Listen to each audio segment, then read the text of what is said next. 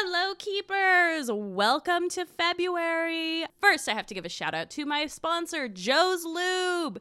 Thank you for the giant box of treats that you just sent me. I have uh, given a nice big bag to this month's guest. This month, we welcome back a guest who had a lot of truth to tell the first time around. She just released her first comedy album, which debuted at number one.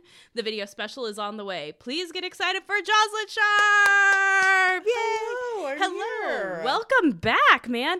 I realized when you were on your way over here today, I was like, oh my God, it's been four years since you were on the show, but it feels like yesterday It almost. does. Yeah, the past like three years, I think because of the pandemic, like my brain is just like condensed into a few months of memories. It really is. Like when you had like an entire year and a half basically of just sitting in your house. It's like, oh, it was only yesterday that you were hanging out with me. I, I don't even drink anymore. And like I was a drunk fucking mess that Yeah, night. we were drinking um that whole night. Yes, and we were. outside in the freezing cold Yes. recording. yes, we were.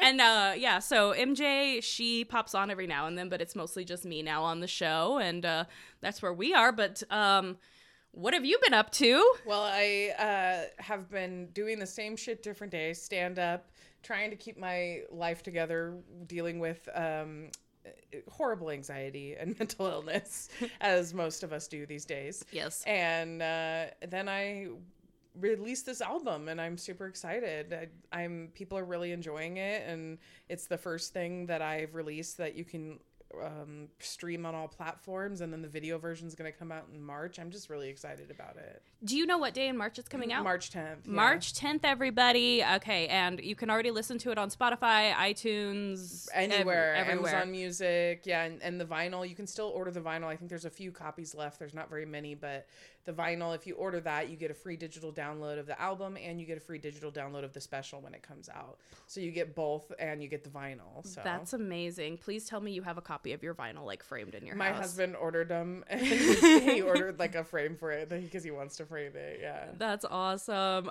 Oh my goodness. I mean, and, and the fact that you debuted at number one is amazing. It definitely feels really cool. I mean, a lot of people get to experience that because, you know, uh, not a lot of comedy albums come out, but Mm-hmm. and if you have a good enough little bump of listeners, then yeah, you'll get to number 1, but it still feels really good yeah. to be like, damn, I actually have done something and perhaps somebody will see my album that hadn't heard of me before they open their iTunes or Apple Music app that day. Exactly. Um, it, I, I was listening to it at work. I had it on like in my head, and I'm sitting at my desk like trying to write like memos and briefings for my attorneys, and I'm just like listening to you talk about anal sex, and I'm like, hell yeah, dude.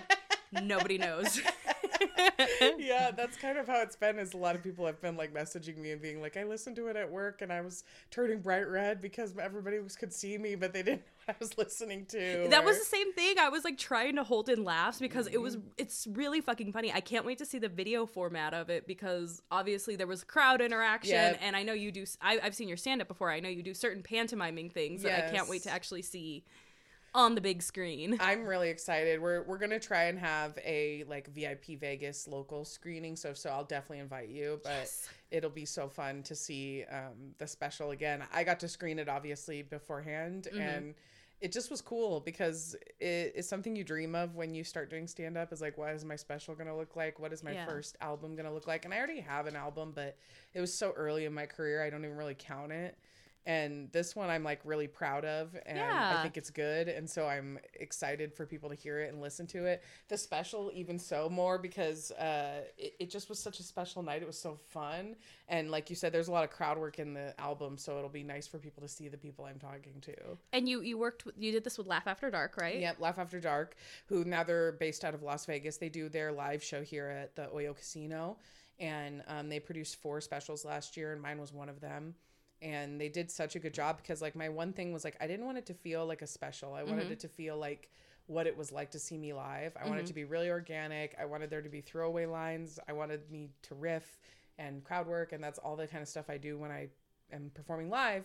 And they were really into it. You know, they weren't super like they made it looked pol- they made it look and sound polished, but they didn't force me to like be super in line and perfect whereas some places you record and they want you to like write out what jokes you're going to tell and they want to know exactly what order you're going to do it in and Really? Yeah. That's weird because uh, you can't, if you have that, like, obviously you go into every show with a plan, but you don't know how the audience is going to react. So you're going to have to move stuff around it sometimes. I mean, that's how I think of it, but I know that some comics, it's easy for them to just stick to their stuff, and it that's like more for TV spots and stuff. But even still, some um, album producers they just want it to be like this set amount of minutes, whereas Laugh After Dark was like super open to whatever I wanted to put out, and I was just really excited to be working with them. And then when it came to the day, like I never even thought about the fact that we we did it in one take. Like I didn't do more than one show. I did Wow. one show and I was really uh lucky that my brain just was oblivious to it. I didn't think about it until afterwards. We were all sitting at this brewery down the street having Mhm. beers and chicken fingers afterwards and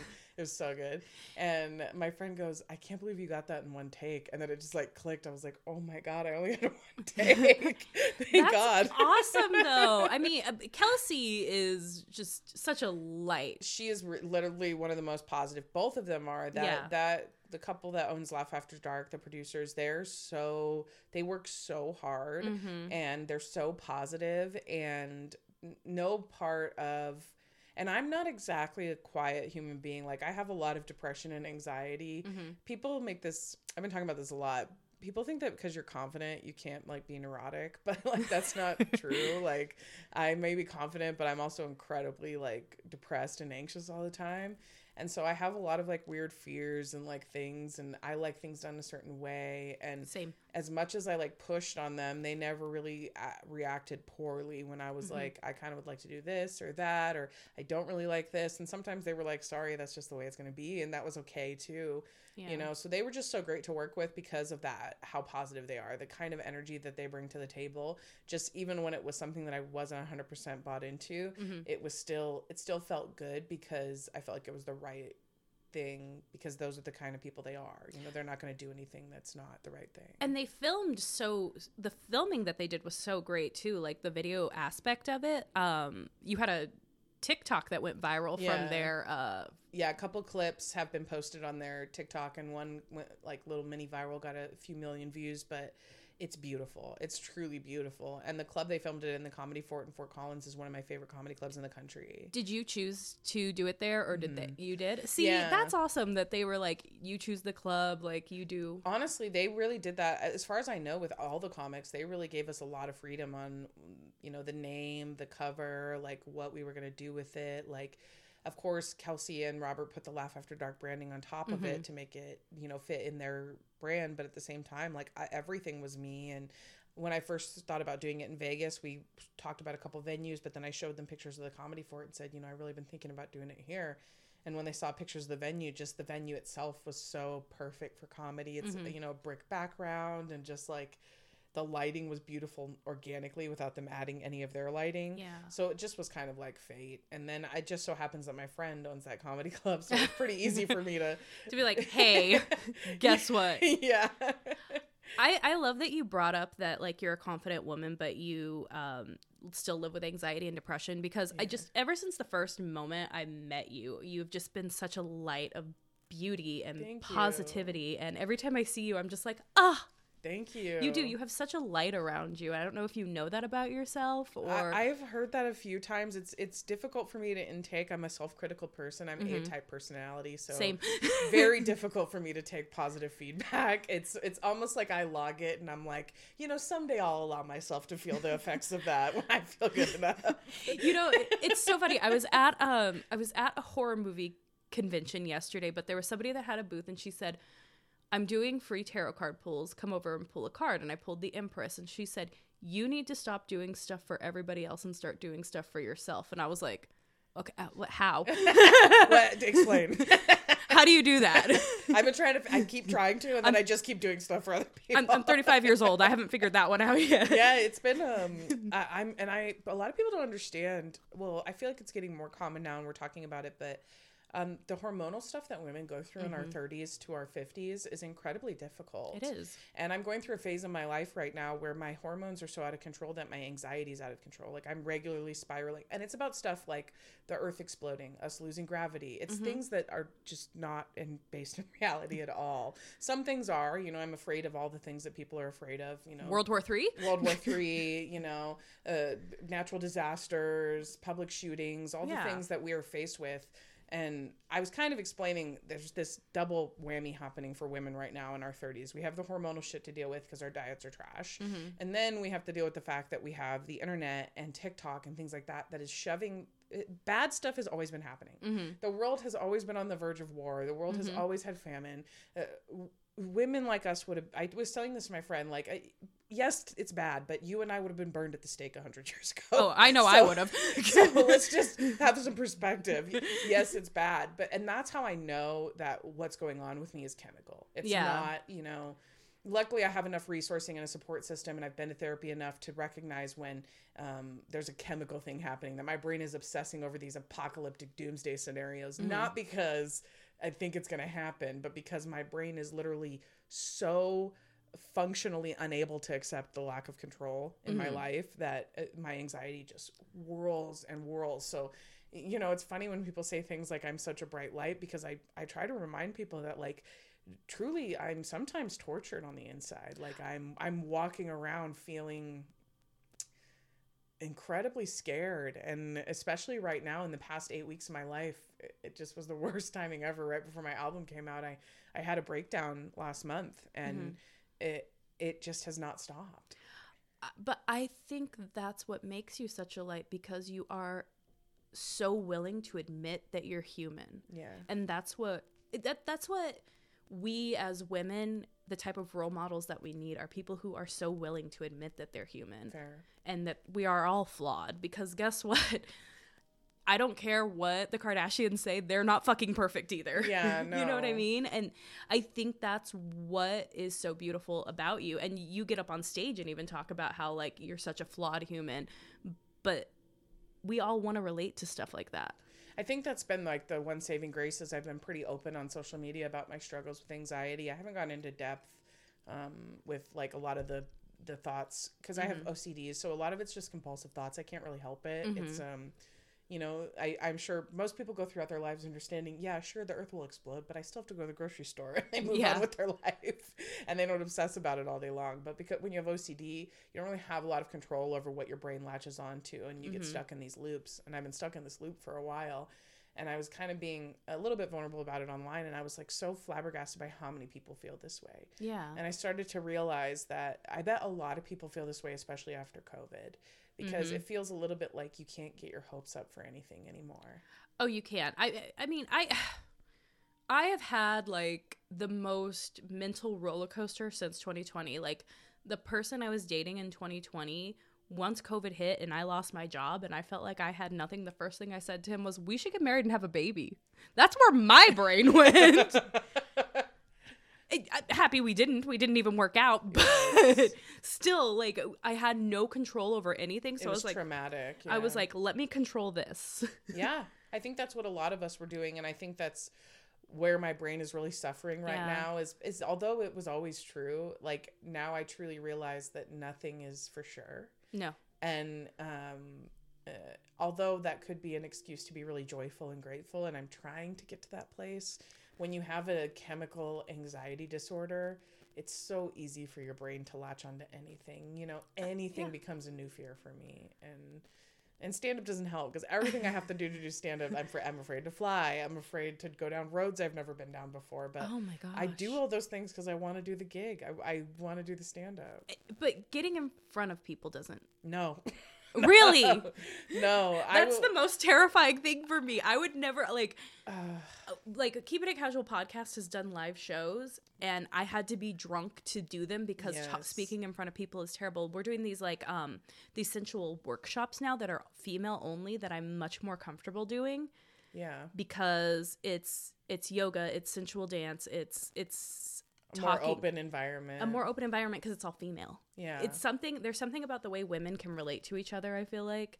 But when I when we just had this audience of people, I was like, so I don't know how you do it, but I applaud you for that. uh, truthfully, it's the one place I do feel in control, and I think that that's why I love it so much. Is because, um, it's not that I always am in control because sometimes you're not. Sometimes Yeah. the crowd is too unruly, and, and if you're if you're any skilled, then yeah, you're in control. But it- just doesn't scare me the way that driving on a state highway that's on a cliff does, you know, or getting on a plane does. Do you, okay, I'm gonna ask you something because this is something that I notice I do because I have quite the chemical imbalance in my brain too. Um, when you're driving, do you ever be like, "Oh my god, I'm gonna get into a car accident," and you like envision the way it's Yes. gonna happen?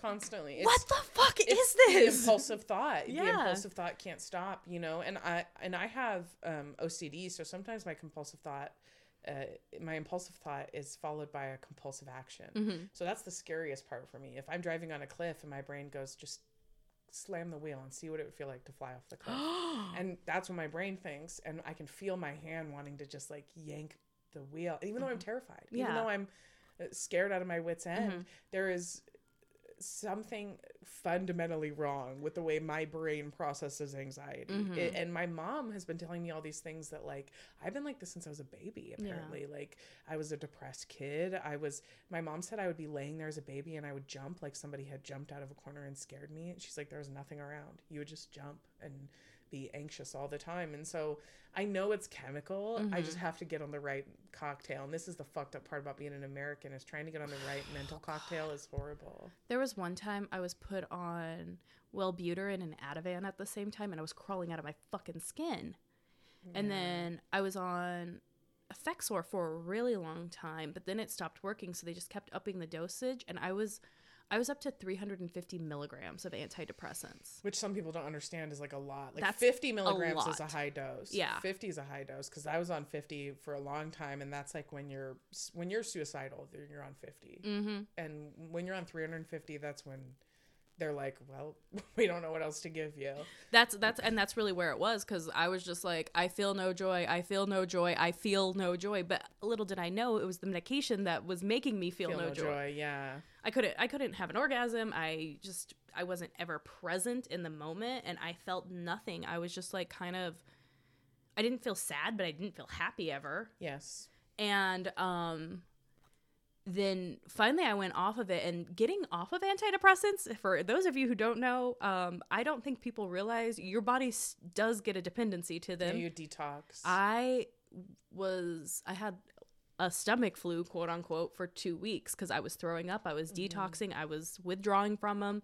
it fucks up your mood and your Oh my god! mental state and your body and like your hormones and your weight fluctuates in a way that like you Yeah. don't you you're not even used to and it's not like normal weight fluctuation like it's bloated sick weight that you can't like get rid of and people don't people who don't spend the time caring for their own mental illnesses or who don't have who have the bliss I should say hmm of not really suffering under the thumb of one don't really understand how hopeless finding help can feel sometimes.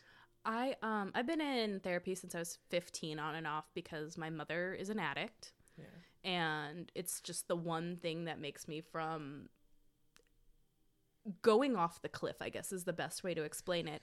Um and addiction is still something i'm i'm 35 now. I've been in i've been in therapy since i was 15 dealing with addiction and people around me who are addicts. And i still don't understand addiction as a disease um so those of you who don't understand mental illness maybe you have something else that you can understand and relate to Yeah, because there is there is a lot of crossover, and I think that maybe my own frustrations with not being understood is the weirdest part. Well, the luckiest part for me is I grew up in an addiction household. My mother's side of the family is Native American. We have a lot of addicts in our Yeah. family, and um, if you have any family on a reservation anywhere, you know the stories and. Uh, our family is no different. It's meth, it's opiates, it's all the same thing. A lot of booze, but Yeah. my grandmother is um, an AA counselor and has been for since she's been sober in her late Wow, twenties, early that's thirties, awesome. and now she's in her seventies. And so I grew up with um, really healthy language around mental health Mhm. and addiction. Uh, I grew up understanding addiction in a way that I'm 35 years old. I've lived in Vegas a good portion of my life. I've never done any drug except for marijuana. Wow. I've never even tried any other drug. Like I applaud you. I've never even. I sniffed Vicodin a few years of my life, but that was a different story. well, and, and why I really applaud you is in this in the comedy scene out here, cocaine is very very prevalent and out here. casual. and casual. It's Mhm. just like people will be like, "Oh, I'm just gonna go powder my nose in the bathroom real quick." Yeah. I, I I know how. I mean, I hang I've hung out with you guys enough to know how casual it is. It's insane. Yeah, it, it, it's Even because I, I I grew up with that, but I grew up with Mhm. the reality of it. You know, I grew Mhm. up going to Al-Anon, and I grew up hearing the stories in my household of what was happening to my family members, Mhm. and you know, I know that once you start doing meth, your only option is to get sober or OD. That's the Yeah. two things that happen when you're on meth. I have a cousin who's sober. He stays sober. When he goes back on meth, he ODs. It's there's no eh, different ending to the story. I have two uncles who have been in and out of prison my entire life with meth, and um, one when I was 18 stole a credit card from me, stole my car from me. Like it just it is what it is. I prefer them in prison. they're sick yeah, Yeah. they're- and the thing is is we don't have a system in place to to help addicts in our country that's good we put them in the criminal justice system which just makes them more clever addicts and drives Yeah. their addiction deeper you know because they take worse versions of the drugs in in prison and And then they get out and find Jesus. yeah that happens too uh, but yeah it's just i don't know i don't know how to like uh, explain that like even with all the tools i had all the tools i had all the words i had Mhm. all the verbiage i still now am at 35 figuring out my mental health But even you you had all the tools and all the verbiage and everything, but that still doesn't help the chemical imbalance. I've noticed since I was on that high dosage of antidepressants and then came off of it because that wasn't helping me. I now have PMDD, which I didn't have before, but yes but now I do, and like it changed the entire chemical in my the way my brain. that's is. what i think i have Yeah. because the last time i had my doomsday the apocalypse is coming Mhm. paranoia spiral first day of my period last month See, It- and first day of my period this month it all started coming back again and because we're witches, we're synced up to the new moon. Apparently, you and I. Um, but I, I was going through it last week, right before my period. I was just like, "Oh, it doesn't matter if I don't exist. It's Yeah. fine. Yeah It's fine. Nobody'll nobody'll notice if I just disappear." which like- isn't true Yeah, exactly. But in my head, I was like, "Shoot, if I just like go hide out in the woods, nobody will even realize I'm gone." that's not at all true but in my head that was that was a Yeah. true thing i also like i make up these crazy scenarios that like when every like everything's going fine in my life and the guy i'm seeing everything's fine with him but then i'll be like oh he must be fucking somebody else too yeah and he I feel bad for him because he gets the brunt of my my moods. I'm sure your husband gets the Oh, brunt yeah. of your moods. Luckily, he's my safe space, so he less gets the brunt and more the burden of just having to Mhm. hear the dark thoughts all the time. Like I try not to share too much of what I'm actually thinking with people because, Mhm. yeah, just if I I were to go into depth of the the ability my imagination is able to drag me into darkness, it, it really throws some people off sometimes. Well, I um I for the longest time I was working on this book and it was it was a psychological thriller. And every time I would sit down to write I had to put myself in such a deep deep spot that would take me so long to come out of it wasn't worth writing the book. Yeah. And I think it would be a hit still, but I love to write too. It's always been a dream of mine to publish a novel, or it's on my bucket list. And dude, you should come to my all girl writing class when they have them. I would love to. Yeah, Yes. please let me know. I Um. I was just published last year in in a book of all female writers. Yeah, I'll So, come for sure. Yes. But I write short stories and stuff, and Mhm. I and I like to write novels too. I like to write romance novels, but I Uh-huh. like to write horror short stories. Do you write smut? I, I do like to write, but more like romantic comedy smut, Okay. less like fucking dragons smut. Did you um when you when you started writing? I have to ask. Did you start writing fan fiction, and that's what got you into writing, especially no, in the romance? I always wanted to write. Even when I was a That's kid, I used to write um, children's books. We I still have some of them in my Oh, closet. That's where awesome. I used to write this children's book about this turtle, but he was a taxi. It was the taxi turtle, and his, Oh, his shell opened up, and he would take the little woodland creatures around the forest. And oh my god, I, would, love that. I would draw all the pictures and stuff. you should publish that. I think I think that could be a hit. It definitely could be. It's very cute. It's something that I I know that my inner child would heal a lot if I let myself do more serious writing. Yeah. I think that a lot of comedy allows me to. I was always going to be a comic because I love talking shit, Mhm. and once I found out that I could make that my job, it was like over. like I love talking shit. I love making people laugh, and yeah. I became a comic because I was good at talking shit at parties. And like eventually my friends were like, you should do stand up. And it like clicked for me that I Mhm. should do stand up. But truthfully, like I love doing that more than anything. But I know my inner child wants to write a book. Like, You should do it, man. I I sup- I will support you. I like I said, come to my all girl writing I'm going to come. Yeah. When next time Pamela's out here, I'll let you know. But Please. they are just my our mentor. She gets a story out of you that you didn't even know you had inside you. There was one time she gave us a prompt, and I wrote about this trauma that I had blocked out of my life, and it popped up again, and I wrote this whole story, and then I went, "Holy shit, that was that was something that happened to me." I was um I was uh I talked about it once. I don't think I ever talked about it on the podcast. I talked about it at one of our live shows actually. Um there was a I was I was walking home from school. I was in the 7th or 8th grade maybe. I was in my uniform, my gym uniform. And I, the bus had dropped me off. I stopped at 7 Eleven, got a Slurpee and hot Cheetos because I grew up on the east side of Vegas. So I'm standard like that. Hot Cheeto girl. hot Cheeto girl over here. Um, and I was walking to to my house and Siri just looked up Cheeto girls. well, thank you, Siri. I was walking to my house and the, and I was um, walking by a bus stop and this guy came around in a it was it was a Mustang convertible and he said he wanted to put his face he was probably 26 years old. He wanted to put his face in between my virgin legs. And I had trauma blocked that for so long. And he knew I was a child because I had a middle school gym uniform on. Yeah. Exactly. Yeah, it's it's uh that's the kind of stuff that like I think why writing is powerful though, Yeah. because you get you get to pull that shit up because I have recently been going through that where I'm having all these recovered memories of times where adult men victimized me as Yeah. as a young girl Yeah. or in middle school even in high school that I'm like what the fuck and it was so normalized in my hometown because i'm from a small town where like Mhm. 16 year olds are regularly marrying 22 and 23 year olds like and it's normal You know, and it's so weird because when I was 16, I was dating a 21 year old, and I was just like, I thought I was the coolest shit ever. I didn't realize he was grooming me because he mm-hmm. broke up with me when I wouldn't lose my virginity to him, and he called me manipulative.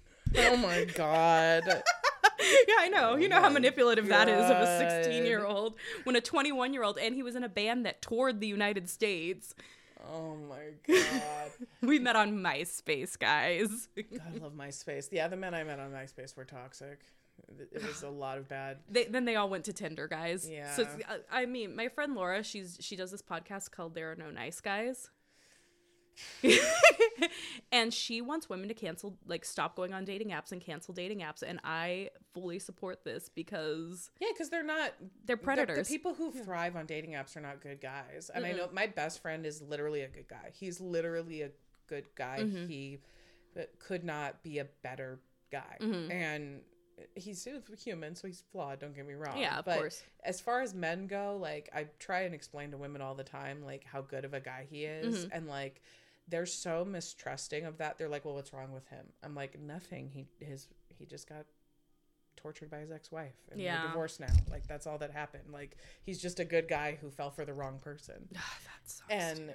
But even he i tell him stories and even him are like he's like i just am ashamed to be a man sometimes like Uh, there was one time I was hanging out with um, our mutual friend who's now a widower, and I was telling him some of my shitty dating stories, and he was just like, "God damn it, I don't want to get back into this world." no and he and that's the thing about my good guy friend he can't get any girls to swipe right on him Aw. like he and he's like hot he's hot he's Tell him to get off the dating apps; they're toxic. he has good mo- he makes good money but he's like a good guy he's not going to be like oh i want to fuck your tits he's going to be like how are you what's your family like like uh, Um, like he's just a different person You know, you know, it's interesting. I got, I was, th- there are so many of those guys out there. The one very specific one I'm thinking of that I got set up with, he had a huge intimacy issue though. Yeah. So there's always something. And Well, and I think that that's, Yeah. you know, not to put his business on blast, Yeah. but my friend's the kind of guy that can't really, he's not like a sleep around kind of guy. And I Mm. think that throws some women off.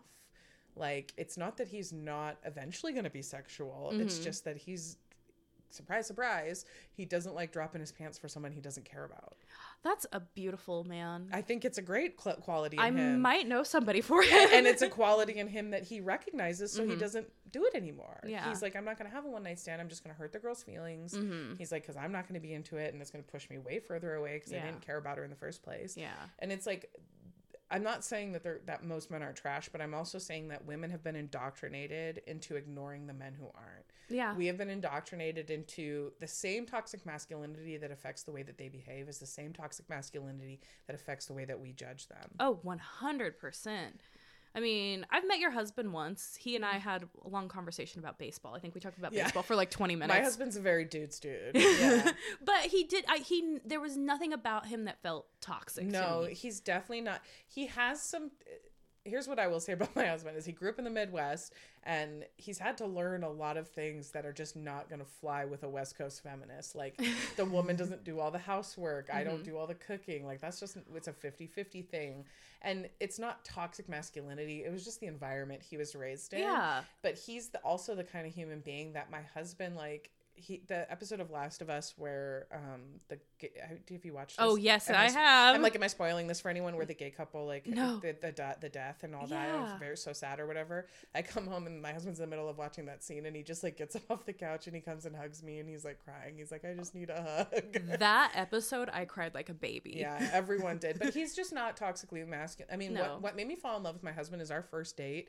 Uh, it was one of like the second or third time Mm-hmm. he had hung out on Fremont Street, and so we were just walking up and down Fremont Street, getting there's that old Mexican place that used to be on there with the bomb nachos. Yes. we were getting those nachos, and then we were getting beers, and Yard margaritas. yeah, and we were having a great time watching the bands. But I noticed every time we would walk past a homeless person, if I turn around, he would be turn he would be talking to them, and he'd be giving them money. And and then he noticed that every time he did that, when he came back to me, I would kiss him, and so it became like this. Oh, it was positive reinforcement. you trained the puppy. yeah, but he really isn't. Uh, I have.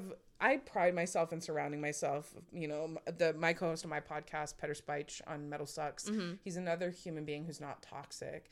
He he's one of those men that he does take pride in being a traditional man, but he doesn't take pride in being a traditional man because that's where his value lies. Mm-hmm. His value lies in being there for his wife and his kids, and he's just a good human being who wants to be there for the people he cares about. It doesn't just extend to his wife and kids; it extends to everyone. So I, I'm very lucky that the men in my Yeah. life are. But I keep I keep my circle tight, man. And I was gonna say, you are not afraid to cut somebody out if No. if they start showing traits that Yes. you don't like, no matter how long the friendship has been. I been. was trying to explain to somebody that like it's hard, I get it, but as a grown up, loving yourself is having boundaries. yes, it is. And somebody can only cross your boundaries and the person that you and I both mutually know that I cut out of my Mm-hmm. life, they and who knows how long that'll last. I mean, we have such a history. I'm sure at some point we'll we'll be fine again. But Yeah. it- you can only cross my boundaries so many times before it's me going in myself in the mirror and going, "Okay, girl, like Gotta gotta gotta. well, what are we doing here? Yeah. Yeah. Because your boundaries only mean as much as you're willing to reinforce them. Mhm. And, and somebody told me this one time, and my mom hates this saying, but my the way people react to my boundaries are not my business. I love that. That's something I've I've uh really had to deal with with my my family. A- I don't talk to a lot of my family right now. I'm going through my own boundary uh, for you. setting. Like I just have people that I'm like, you're doing things that I don't agree with, and I can't be a part of it anymore. Yeah. I'm not gonna watch this happen. Yeah. And I'm the type of person that like once if if you are not gonna cross that boundary, I'll come. I will welcome you back with open arms. A hundred percent. But Everyone gets then. everyone gets a million chances in my book. Mhm. Everyone gets a million chances. There are very few people who would not get another chance with me at this point in my life. Even, Mm-hmm. Yeah. even after they've wronged me. Everyone gets a million chances. I agree. But for me, it, you don't. You have to show up to the table. Like yeah, you're not just gonna get it because you think because there's history there. Because No, yeah, you have to show up differently and Yeah. and i i know a lot of people and i think it's because we're in our 30s and a lot Mhm. of us are growing up and healing and there's uh, we have so much information now the entire world is digging up trauma and healing from trauma at a Yep. rate that's causing us to you know experience everything we're experiencing and i feel like so many people are going no contact with family members right now We are. Mhm. We are. I have friends that haven't talked to their moms in forever, and it was, you know, it just started. It, it, I want to say a lot of things I've realized with like our generation is it kind of started with elections and people on certain sides like calling you stupid for feeling a certain way about politics, and then you being like, you know, what, I don't want to be you. You're not going to call me stupid. right I believe what I believe. You believe what you believe. Peace out. yeah I'm not going to change your mind. You're not going to change well and mind. there's one thing i mean i have family members where we're on different sides of the political Yeah. fence but we can talk about it and we can talk and even when we get heated we can still talk about it but it's not so many people that can't. they can't they cannot hear you you're it's an immediate attack it, and it's not just the politics anymore i think it's the access to mental health information that's causing people to go oh my mom was a narcissist. Oh i, I can unplug from this game she's playing now. Or oh my dad's a Mhm. abusive drunk. I can unplug from this game he's playing now. And uh, the generations above us gen x and boomers are losing their ability manip- to manipulate us into Mhm. doing what we want because we see through it now you know? And they either adapt which i'm literally the most fortunate human being on the planet. Like my Mhm. mom has come she has a long way to go but my mom has worked her ass off and she on her own has come to a place where she can communicate with me Mhm. in a respectful way knowing Mhm. that like look i hear that you maybe have different beliefs about these Mhm. things but what you don't understand is with me it's black and white Mhm. and and some people don't want to hear that that's Mhm. fine you don't have to hear it from me it's black and white if you are judging someone or ex- expecting someone to live their life in a way that you want them to live because it's aligned with your beliefs you are wrong Mhm. you are in the wrong nobody owes you an explanation for who they are why they are what they are ever and if that's what you're concerned about when there's famine death Mhm. violence everything happening in the world Toxic water in Ohio. yeah toxic water in ohio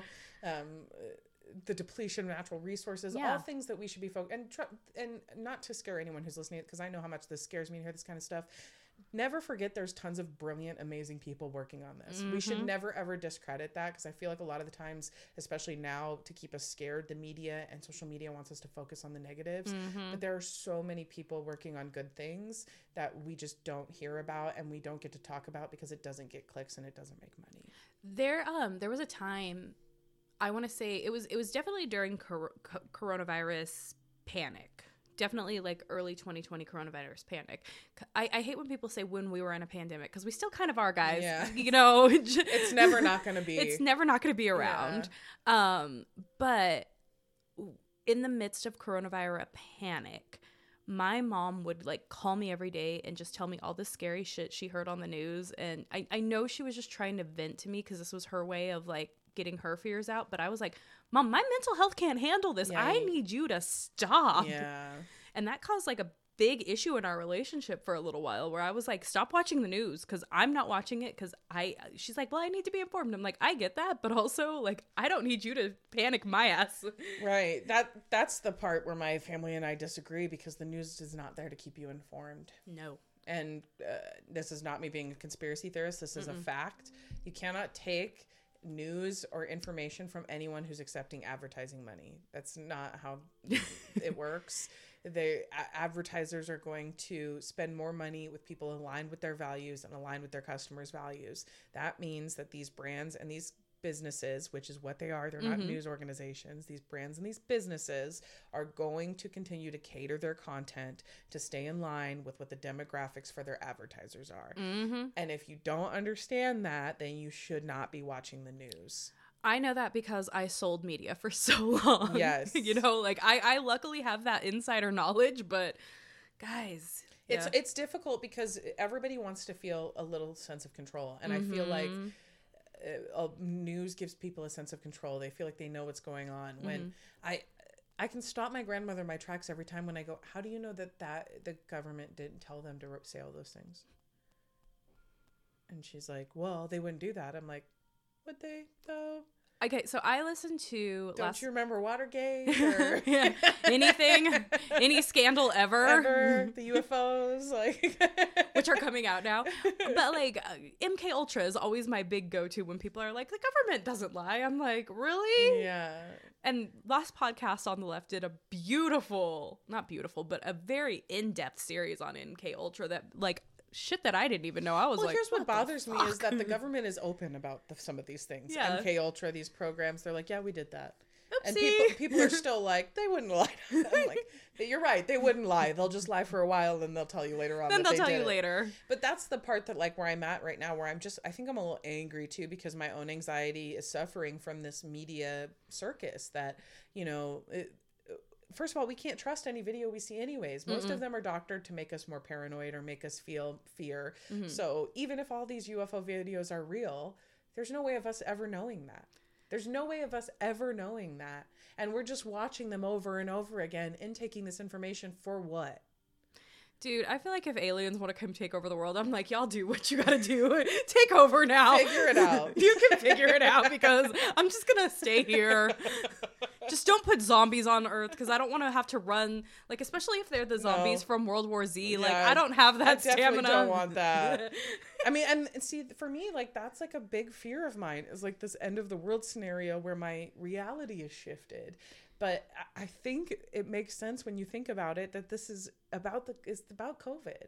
It is. That my brain says it's aliens and the apocalypse, but really it's that it's it's COVID. it's COVID. Did you find the opening scene of The Last of Us triggering as fuck, having lived through the COVID nineteen? I didn't watch it because Oh. I, I it- because I do have such bad apocalypse Okay. anxiety. I kind of pop in and out. I'll watch it with my husband. Yeah. it's hard to avoid when you're walking through because it is a good show, so you'll get sucked in for a second. I was a big fan of the video game. Growing, and my husband loves the video game, Yeah. so I watched him play through it. And I love video games. I could never play through that game because, um, although I love games like that, Mm-hmm. scary games, I, I panic, and so I can never get through the hard parts of the levels because I just panic. And I only play everywhere. scary video games. I was like Left 4 Dead, Last of Us, all these Yeah. ones. tho- Those are the ones that I play. But yeah, so I watched the opening scene of Last of Us, and I was like, I'm never gonna make it through this show because now I know what it's like living through a pandemic, Mm-hmm. and now I know, like, I know, I've known for years and years and years, cordyceps is something that exists in in insects and nature, and I'm like,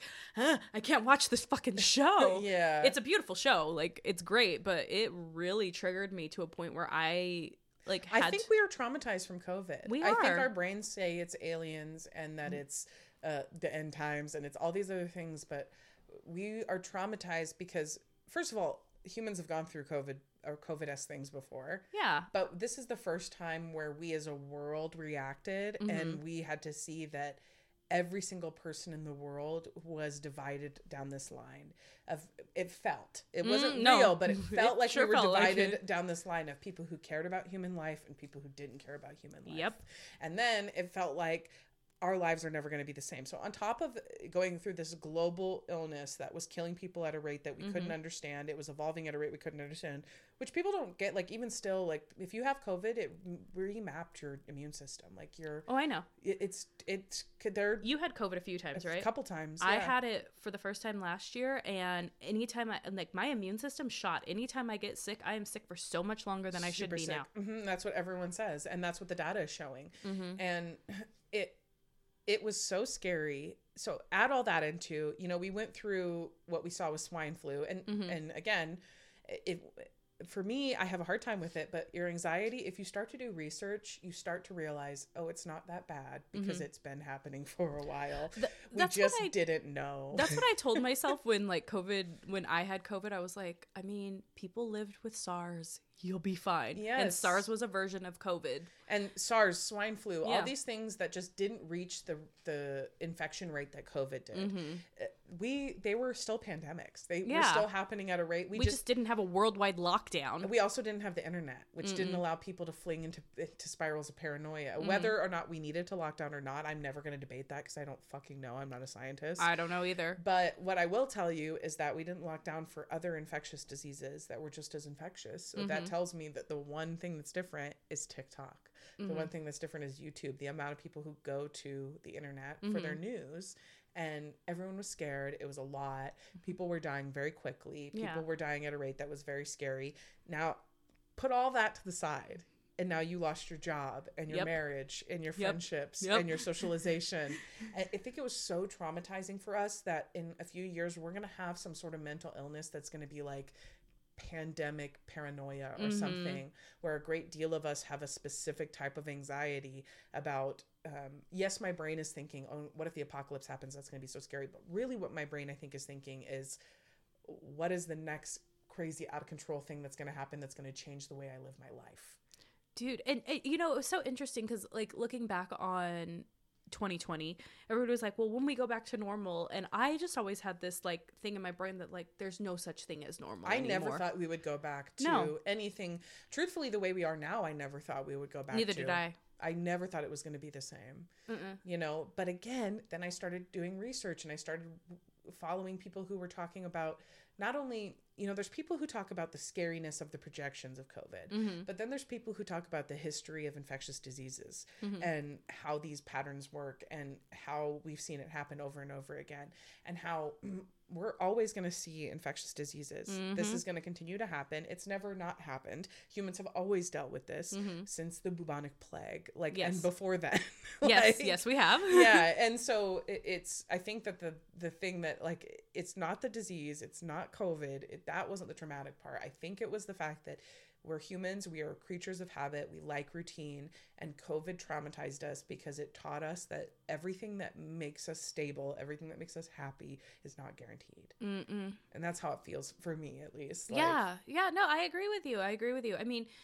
did eh, i not to put this like huge spin of positivity on it but like did i have some good things that came from it? Yes. Yes i got i ended up being kind of pushed into a career that i never thought i would have where i'm making the most money i've ever made where like just good things like that have come out Same. of it but also because i think i would still be had that not happened i think i'd still be sitting at the front desk making you know $30000 a year thinking like that was life Yeah, and just loving your life the same way it was. Yeah. There, don't get me wrong, I do miss the girl uh, from February of 2020 sometimes. oh god same I miss her sometimes. Don't get me wrong. I Me miss the too. way she thought and the way she saw the world. very and- naive yeah. and i did not think i was naive but my hope is is that you know this is only 2023. We're only three Mhm. years post the moment we our lives changed forever yep as a world. And if I was three years post anything traumatic, my friends would be saying, It's not enough time. You need more time to get over it. yeah And I think that's one of the things I'm realizing is that um, I haven't gotten over it in a way that's like really affecting my mental health. did now. you notice you used to be able to compartmentalize things much better Well, I've always been that way. My, Me too. My family, um, I'm going to seek an autism diagnosis soon just Mhm. to get on the right medications, um, even if uh, it's not that. But there's a theory in my family that I'm autistic. A lot of Hmm. reasons I walked on my tiptoes for a good portion of my life. I had severe food aversions, I still do. Mm. I was incredibly emotional. There was no in between. Mhm. Everything was either the best thing that happened to me or the worst thing that happened to Mhm. me. I was just as attached to pieces of trash as I was to stuffed animals. So I had a lot of things that my mom now, it's a joke in our house because it'll stuff stuff will happen and my mom will go, but that wasn't a sign of autism back then. And I'm like, you don't have to feel guilty, mom. It's fine. Like, Well, uh, when we were growing up, there was no like autism was just like, oh, you're a little off, or you didn't talk. or yeah, they only considered autism nonverbal and Mhm. and weirdly my best friend my first best friend was autistic he was Mm. nonverbal autistic and so our perspective of what autism was was so different and there's so little data for for women in autism so that's the other part just like women with ADHD. Yeah. Hello, I was told I was depressed my whole life. Didn't know I had ADHD. same and i think that's the issue with me is that i'm not actually just dealing with depression and anxiety i'm dealing with the overstimulation of being Mhm. autistic and not having the right combination of medication Mm-hmm. to handle living everyday life that happened with me because I would go on these antidepressants and these anti anxieties and stuff. And then finally, I had a doctor that was like, I think you're ADHD. Because I would tell him, like, I told him, like, I was like, if I'm in a room that's too loud, I can't focus on anything. And Yeah. it freaks me out. And it gives me the, you know, and I would like tell him, and he's like, I, I think you have ADHD. yeah And I'm like, what? Isn't that diagnosed as a kid? Like the, the fucking annoying kid in classes, and he the ADHD no, kid. but, but that's the that's Yeah. the stereotype that we were fed. Is that it only affects boys and Yep. that it is you have to be hyper or that you Yeah. have to be this or that when you know there's so much more data now that's showing that that's not true and, and that it's so common in women, Mm-hmm. and we were not diagnosed back in the day. No 90s were a weird fucking time, guys. well because if you're hyper functioning people don't Yeah. think there's anything wrong with you No, they don't. because people attribute being a functional member member with society with being happy but that's not how it works That's not how it works. you know, it's it's so funny because I was talking to um, former guest Liz Stone, our friend, my friend, our friend Liz Stone. Yeah. I was telling her, I was like, you know, I don't have a lot of girlfriends who have mothers that have that have a good relationships with their mothers, or b if they have a good relationship with their mother, they didn't growing up and then they had to get one later in life. And Yeah. then Liz Stone said to me, it's because our moms were raised in such a fucked up time. yes And I was like, yeah, you're right.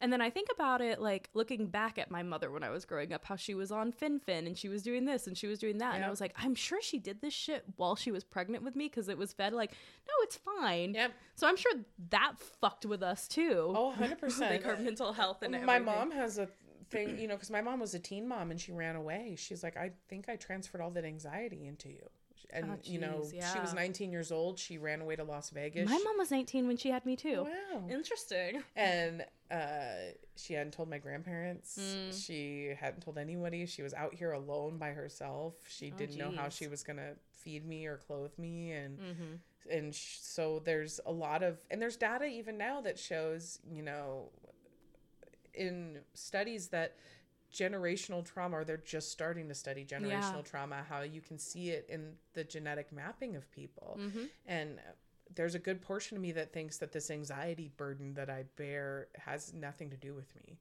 that it was just passed down t- because you see i see the same pattern of thoughts and you know my mom my grandma in her 30s was thinking the same thing as me Mm-hmm. Yeah. that the apocalypse was coming that she was my mom had the same fears in her 30s and it's like the same hormonal happening every generation over Yeah. and over again My grandma was very, we don't talk about it. yeah my grandma was very we don't talk about it my mom was like you can kind of talk about it and so for the longest time i was just like yeah we just don't talk about our problems. It's fine. Yeah. Which is why i was so good at compartmentalizing and then something happened to me. I, I want to say covid but it was a little it started a little bit before covid. I went through some like crazy trauma and i was like i need to quit taking all these things and putting them in boxes and trying to never think about them again. Yeah because it doesn't work. No, it doesn't, because then it comes up like you'll be fighting with your partner, which I'm not. I'm still guilty of, but like those boxes open themselves sometimes they do. You'll, like you you'll don't be get like to pick in the middle of like making an argument, and then you'll say something, and then they're like, "Whoa, what?"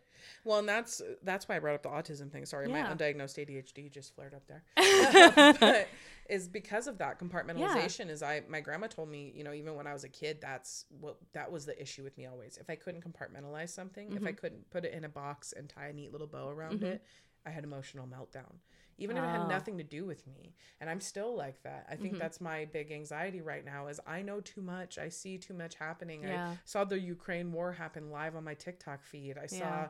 the the I haven't even looked because I can't handle emotionally the images of the Turkey earthquake. Like oh these no, I all, won't look at that either. These are all things that um these are all things that I can't compartmentalize. I can't tie a bow around them because there is no solution. no. These are these are things that just happen yeah. and they're tragic and they're horrible and there's no there's no bow on that box. I remember going back to like 2005. Do you remember that tsunami that happened? Yes.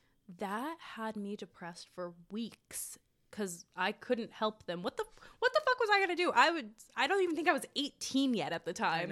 What was I gonna do as a 17 year old white girl living in Las Vegas? But Like, if you're empathetic at all, Yeah. I mean, it's so difficult to take in any of that information. I, I relate to that because Yeah. I had to learn um, from a friend, really. They said something along the lines of, yeah, you can worry about famine across the world, or you can worry about the hungry guy on your corner.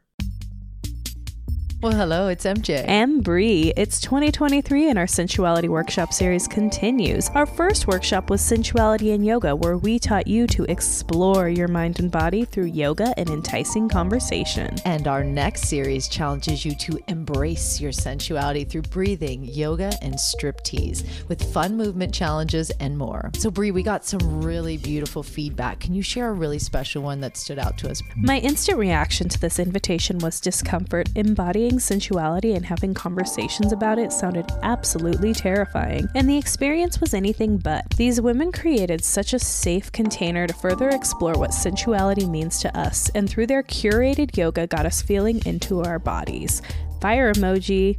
Such an incredible workshop. I highly recommend everyone to check this out, especially if the thought of it makes you uncomfortable. Now, that's a very good point. Yes, I love that. Well, our next workshop in the series, Sensuality and Striptease, will be Saturday, April 22nd. And yes, we will have more goodies from our sponsors, System Joe. So save the date and sign up for our newsletter. For more details, go to keepingitcasualpodcast.com. and that's really what it is is we I had this conversation with an audience member Wednesday night. We lack community right now in a mm-hmm. lot of places and a lot of us who are struggling mentally it's because we lack community. We don't mm-hmm. feel like there's hope because we aren't working to create it and that's not meant to make anyone feel bad, but that's No. just meant to remind you that yes, there's horrible things happening without outside of your reach, but you can make things good ha- happen within your reach, and mm-hmm. that's a ripple effect, and that's gonna change lives far, far, far reaching the person you touch. So Yes. that's kind of the positive tunnel I'm trying to walk down right now. Is Aren't we is all? touching your community instead of instead of stressing about the world? Aren't we all? It's just it's so hard when you're just it's thrown at you constantly. shoved down your throat. And and I don't go on Facebook anymore Yeah. because my feed is all whatever. I have arranged my algorithm in TikTok and Instagram to just show me dog videos I and like block. I now block things and accounts that post stuff I Don't wanna I see, don't yeah. see or I find triggering. I'm. I just am not doing it anymore. and it's not that I don't want to be informed, it's that I just I need my own men- I need to look out for my mental health also, first. all those people who are so obsessed with being informed, ninety percent of them aren't doing anything, and this is not No. meant to make you feel bad. If intaking information about the horrible things that's happening makes you feel like you're doing something about it, Yeah. fine, but you're not. You're really not. No. So if you're if if it's hurting you and affecting your mental health, you need to release yourself from the fact that this is a responsibility that we have because we do not have the responsibility to inform ourselves. No. We have the responsibility to be good people in our communities. And if informing yourself is hurting you, it's not. And I think that's been shown with a lot of things, like when that one girl went missing, Gabby Petito, how Yeah. everybody, like just the internet banded together to find her. Now, don't get me started on the she's a pretty white blonde girl and what would happen if Oh, yeah. she wasn't. Yeah, and, there you were know. there were plenty of people of color missing at the same time. yeah, yeah, of course. But um, that that's a whole different path to go down. yeah, that's a whole different conversation. we don't have time for that. but you know, it shows that when you band together, stuff does shit gets done, y'all. yes, human beings can do a lot together, and and you know, I used to find apocalypse movies unbearable when I'm in this state with my Mm-hmm. anxiety because it just feels to me, although it, it feels real to a lot of people right now. Yeah. I will remind everyone you need to take that thought out of your head and just rewind time 50 years. Mm-hmm. Yeah. And put yourself in the shoes of somebody 50 years ago and what they were dealing with and ask yourself if the only difference is is that you have access to the information Mm-hmm. instantaneously because 50 years ago they were dealing with things that, you know, they were coming up on what is 50 years ago now? 70s now. 70s, yeah. So they're coming up on, they're getting ready to go into the Cold War. They're getting ready to go into nuclear stuff. Like Yep. the real fear had just Watergate was happening. Mm-hmm. washing up. People had just stopped building nuclear bomb shelters in their backyards. Like, so I, I just want to remind anyone who's listening to this, because this is what I need to hear right Mm-hmm. now, that the jokes that it feels like the end of the world, although they're cutesy and, and sometimes Mm-hmm. they make you feel better, it's not real. It's not real. We're humans. We're depleting our natural resources, but we're also resourceful and we're all trying to be different. Mm-hmm. So, what we're really feeling is the access to information because mm-hmm. it- we do have some things better now than we did back then. Mm-hmm. And I think that if we just focus on the fact that if I can do better in my circle, they're going to do better in their circles, and they're going to do better in their circles. And that is how we're going to make change lasting change. All right, keepers, let's make some shit happen. All right. That conversation went so different than what I thought. So I am going to transition a little bit. You have been with your husband for how long now? It'll be 10 years this October that we've been dating, and then uh, we've been married for four years. That's so beautiful. As somebody who has never made it past like three years in a relationship, I can only advise on what I know in Yeah. relationships. And we do have listeners who have been in super long term relationships. And we got a lot during, I'm going to say during 2020, we had a lot of people write in like, my husband and I aren't sleeping together. yeah. And I'm like, don't worry about it. Nobody's doing anything right now. We're all freaked out. yeah. But I think there are some like things that have come spiraled from that. Like there was a lot of divorces and breakups during that time and Well, I think that to your point, the good things that COVID brought was Yeah. it forced all of us to reevaluate ourselves. Mm-hmm. What did we want to be? I mean, I know so many people in my circle that went through a lot of healing during that time. Mm-hmm. I went back to therapy. I rediscovered how to be compassionate with myself. Yeah. I dug up all these traumas and feelings that I didn't know were sitting there because I was stuck alone in a house by myself. And and it makes you you you find it makes you reevaluate your partner too. Yes. Like is this really what I want? is this what I want and while I'm going through these emotions, is my partner being supportive or are they like learning this new side of me that they don't like too? Yep. Mhm. And so that being said, we would get we would get a lot of stuff and like I said, I can only advise on so much. I haven't been in that long term of a relationship. So, um I kind of wanted to do like to do I'm calling it the communication breakdown where I'm going to ask you questions and you tell me a little bit about how you handle this in your long-term relationship. Okay. I love this. Okay. So we're always told we need to listen more and speak less. But as humans, we all want to get our opinion across each other. And when you're fighting with somebody or when you're frustrated with somebody, the last thing you want to do is hear what they have to say. How do you and your husband communicate in those type of situations? That's um our greatest battle is communicating when we're frustrated Yes. because my husband shuts down and I over communicate. So That is something I have noticed. We are women in our 30s, especially because I date guys older than me. I know you date guys older than you too. Because those men were grown up in the bro, feelings are gay. yeah, my husband is very much was raised in the Midwestern where men don't have feelings. No. And it's it's he what has healed him is his father has had a lot of emotional healing. So my Mm. father-in-law, I don't know the guy who raised my son. I know a different man. Mm-hmm. Um, he's not around anymore. That guy who raised my son, my father-in-law healed him and packed him up and put him in the attic many years ago. Mm-hmm. Oh, like jeez. because he's a completely different guy now. And Yeah. even my husband will tell you like that's not who my dad was when I was growing up. Yeah. But my husband is learning to because my husband is so devoid of emotion. It's not just that he's not he's literally not thinking of anything and i i try this is something that has helped me in my relationship and i Mm-hmm. if you're in a heterosexual relationship and you're a woman and you're frustrated because you feel like your husband must or your partner must be thinking something like there's no they are not if they say they're not thinking about anything it's it's an attic up there full of flies. There's nothing going on in their brain. They literally are thinking about nothing. And mm-hmm. that was like something i had to come to terms with is some people just are not thinking about anything. And so This is something I've learned recently because I have a constant dialogue going Same. in my head, con- and I my therapist told me that that's not normal, and it's I was not normal I was like, what? a lot of people can just shut it off and look at the wall my husband talks about when he was a kid he would just stare out the front window he, and i'd be like i'm thinking about what and he's like nothing i was just looking out the front window this is this is a new thing I'm learning, and Yeah. it's something that I've noticed in my relationship where I'm like, you don't communicate with me, and he's like, I. I I don't have. What do you want me to say? to to that point when you're frustrated i think the key is knowing which took us a long time we had to get there the hard way Mm-hmm. but you have to know what makes your partner's frustration worse Mm-hmm.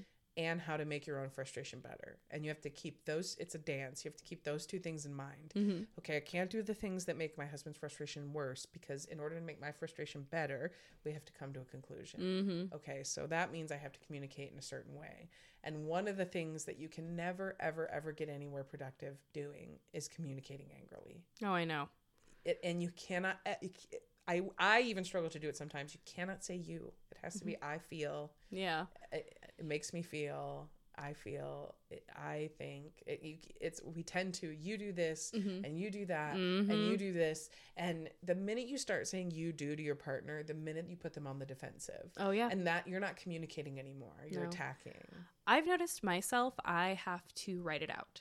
Like if I need to say something and I can't come to somebody through anger, I will I hate I, I will do it over text sometimes even though I hate it, but like it's easier for me to write it out. Like I'll I'll write you a letter. I'll I'll Yeah. s- I've sent emails. like I just cuz it's easier for me to write it out cuz I will come if I'm angry, I will lash. Well, and a miscommunication can, Yeah. can affect you worse than the original problem. Like Mhm. if you say the wrong thing in the wrong way. So I truly believe that's really the key is whether you have to write it out, Mhm. you have to take your time, whatever the key is, is learning each other's communication styles and using that to your advantage. Yeah.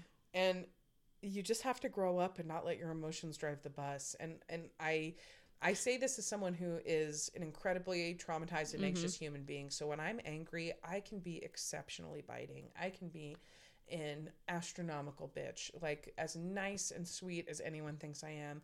If you've pissed me off, Same. it it's on and uh, and I'm funny and I'm smart. So I'm going to hurt your feelings and you're not going to have as good of a comeback. I honestly, I'm the type of person that if you have pushed me to a very specific point, those things that you told me that you, make you feel sad about yourself, it's it's vicious, it's vindictive. I don't do it often. You have to put me to a very specific point, but I will look you dead in the eye and be like, "Well, you're being the exact person you don't want to be." Yes, and it's because hurt people hurt, hurt people, Mhm. and what's happening when you get to that point is because two people aren't listening to each other, Mm-hmm. and people think they're listening, but they're not. It, what you need to be listening for is what is your partner actually trying to tell you. They might say, "God, you're such a bitch" when your mom comes around, but is that what True. is, but is that what your partner's trying to tell you? No. Or are they saying, I don't really recognize what you act like around your mother? yeah.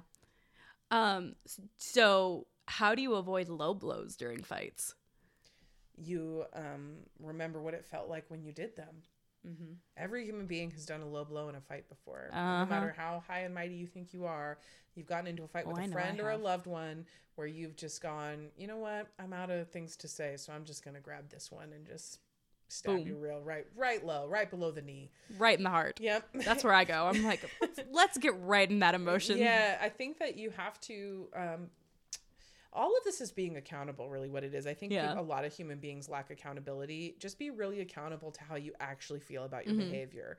Instead of dusting it under the rug and being like, well, it's over now, so it's fine. Ask No.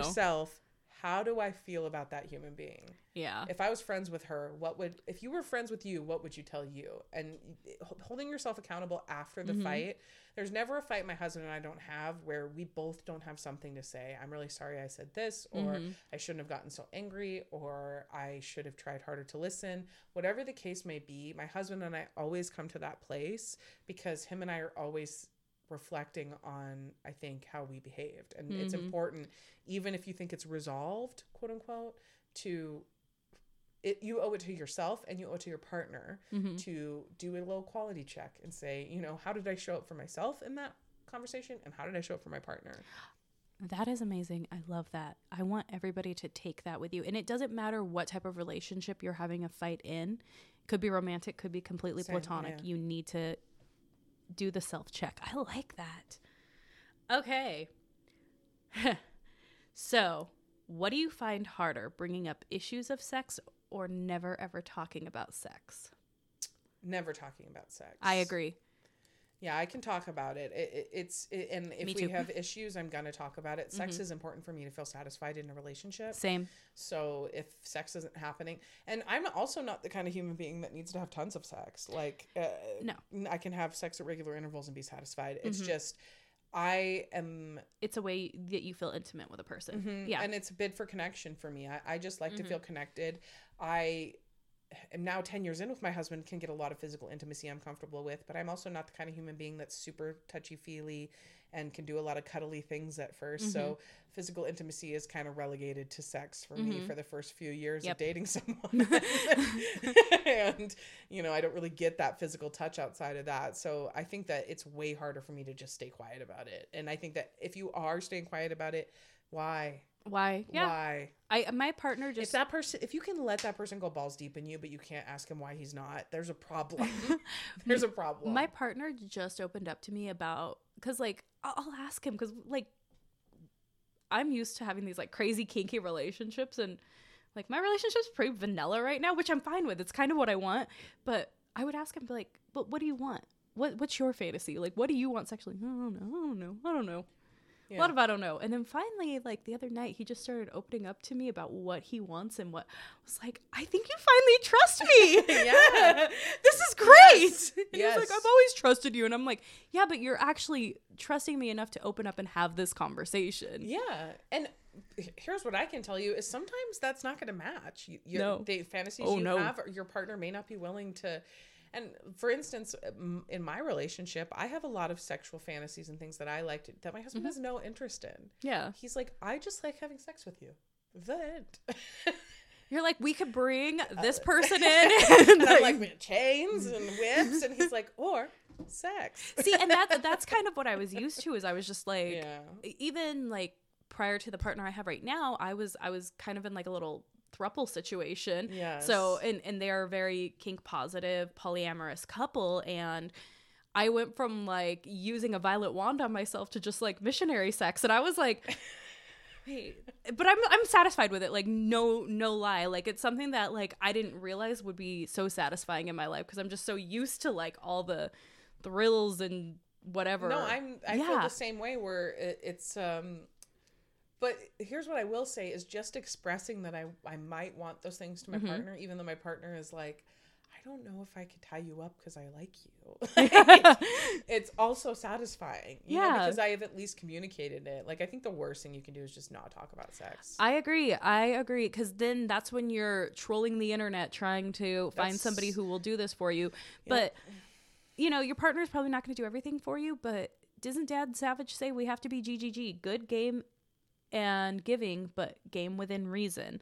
And I think my reasons, my reason about my reasonability in se- the spectrum of sex is like, just don't. I don't want anything with like Poop. vomit and poop. Yeah, Yeah. Anything else, like I'm Yeah. down. If- Okay. If, it's yellow, let it mellow. But if it's brown, flush it down. I'm not trying to hang with that. you know? um, how do you feel about period sex?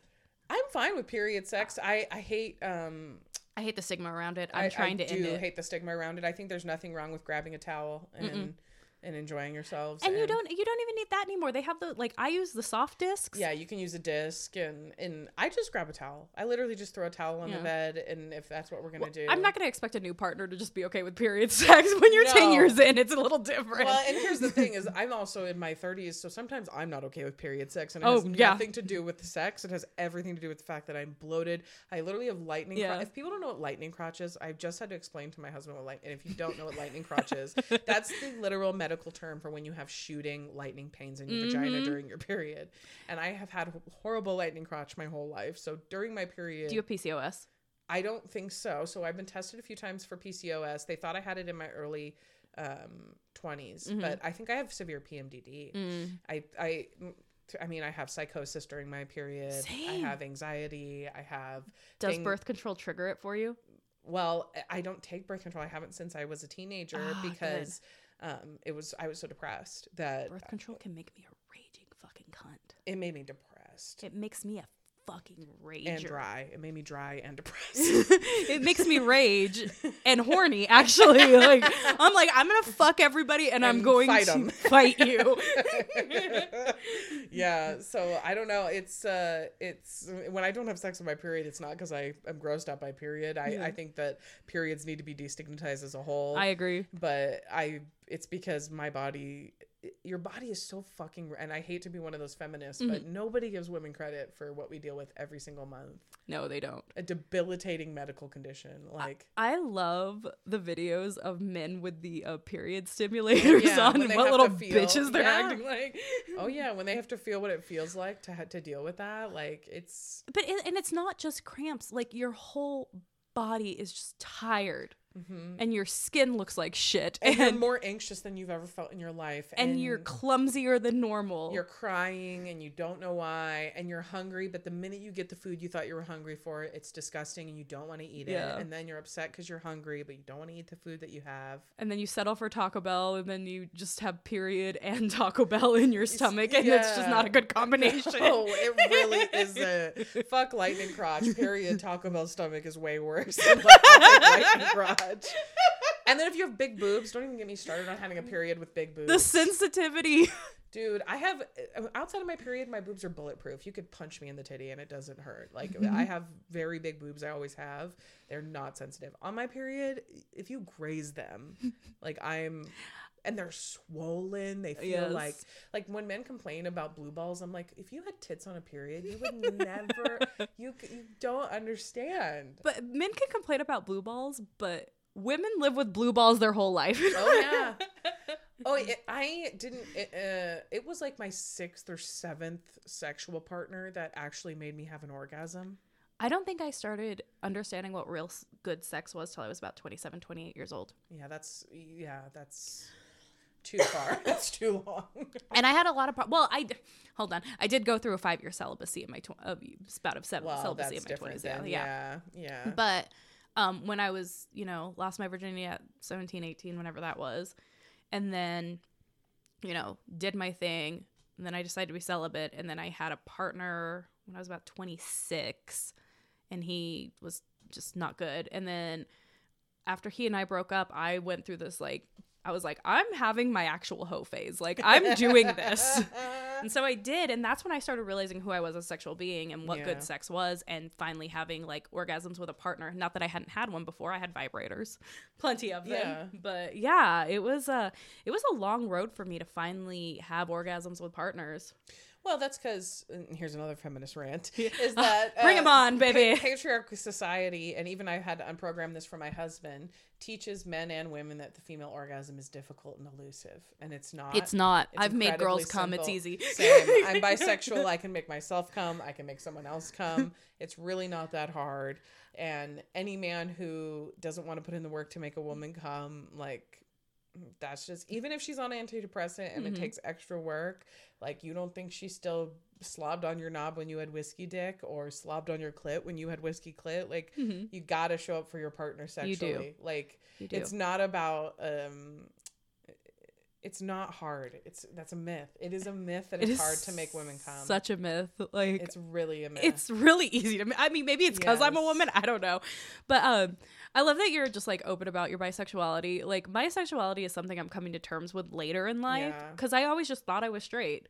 I'm technically pansexual. I have I say this as a joke, but it's just a bit I like to say. Mm-hmm. But I registered in the '90s, and I don't feel like redoing it. You know, that's, kind of how it feels. Well, because pansexual wasn't really a thing, and I kind of claim pansexuality because I have dated trans men. yes, Um, but and I don't exclude trans people from my. I, I literally don't think of gender and as part of. no, Um. So it is very gender binary to say bisexual. Yeah. But uh, it, it's just it is what it is. It's the Yeah. easier way to because pansexuality you have to actually go through and explain it, and it's so fucking I talk to too many people in their 40s. I don't want to have to, I don't Exactly. want to have to say I'm pansexual and have them be like, "Does that mean you like food?" I, I have to hear that joke one more time, I'm gonna jump off a bridge.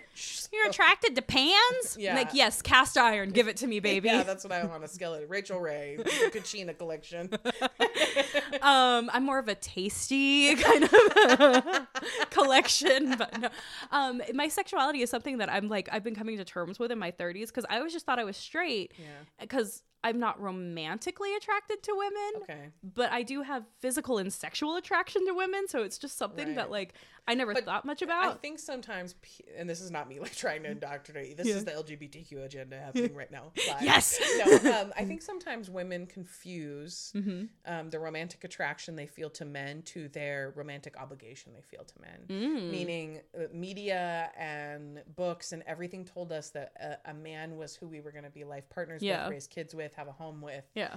I think that you cannot be sexually attracted to someone and not rom- I think that's a myth that you tell each other. I think that we tell ourselves that because you can picture yourself having a marriage with a man, Mm-hmm. but you can't necessarily picture yourself having a marriage with someone of another gender because you haven't really been given the faculties to picture. And that. I and I always joke like with my girlfriends, I'm like, we should just get a compound and get a bunch of dogs and just fuck men. like, but I am still very romantically attracted to men. Don't get me wrong. My partner right now is obviously you're married, but Yeah. um, my partner right now is male. But like, I I just like it's something that I never realized about all the women out there who might be struggling with their sexuality. I, I- came to terms with this after I was married, but if you had, if you went through a lot of best friends and you've cycled through a lot of girl best friends where you were really close and Mm-hmm. you spent every day together and slept in the same bed and sometimes you showered together and then you, Sometimes you'd make out when you were drunk. Sometimes you make out when you're drunk, but then one of you gets a boyfriend and the other one's weirdly mad and you can't figure out why you're so mad because your friend got a boyfriend.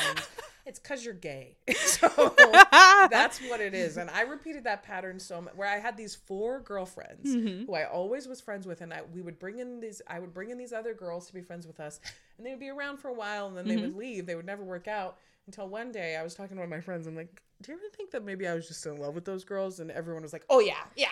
you could all see that that was what was happening. I um that's funny. No, cuz like my my my all my very close friends are I mean, I, Yeah. I just it's Yeah. when people are like, well, I, I I'm just not attracted to women, but I want to have sex with women. Yeah. Straight people don't want to have sex with their same gender.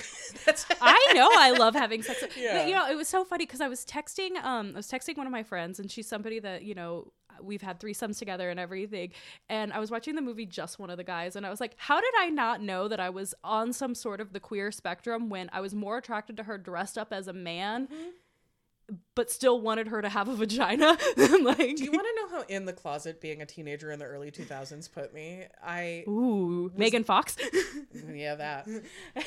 I not okay. Not only did I have posters of Megan Fox in my bedroom, I had of course I had like Simple Plan and Good Charlotte. Oh, and yeah, all the same. pop punk bands of the early 2000s, but. I had Megan Fox. I had that giant art post. There was an art um, photo in the early 2000s taken of this lesbian couple kissing in their underwear. I know which one you're talking about. The Kiss. I had that Yes. giant poster hanging on my ceiling, but was totally straight.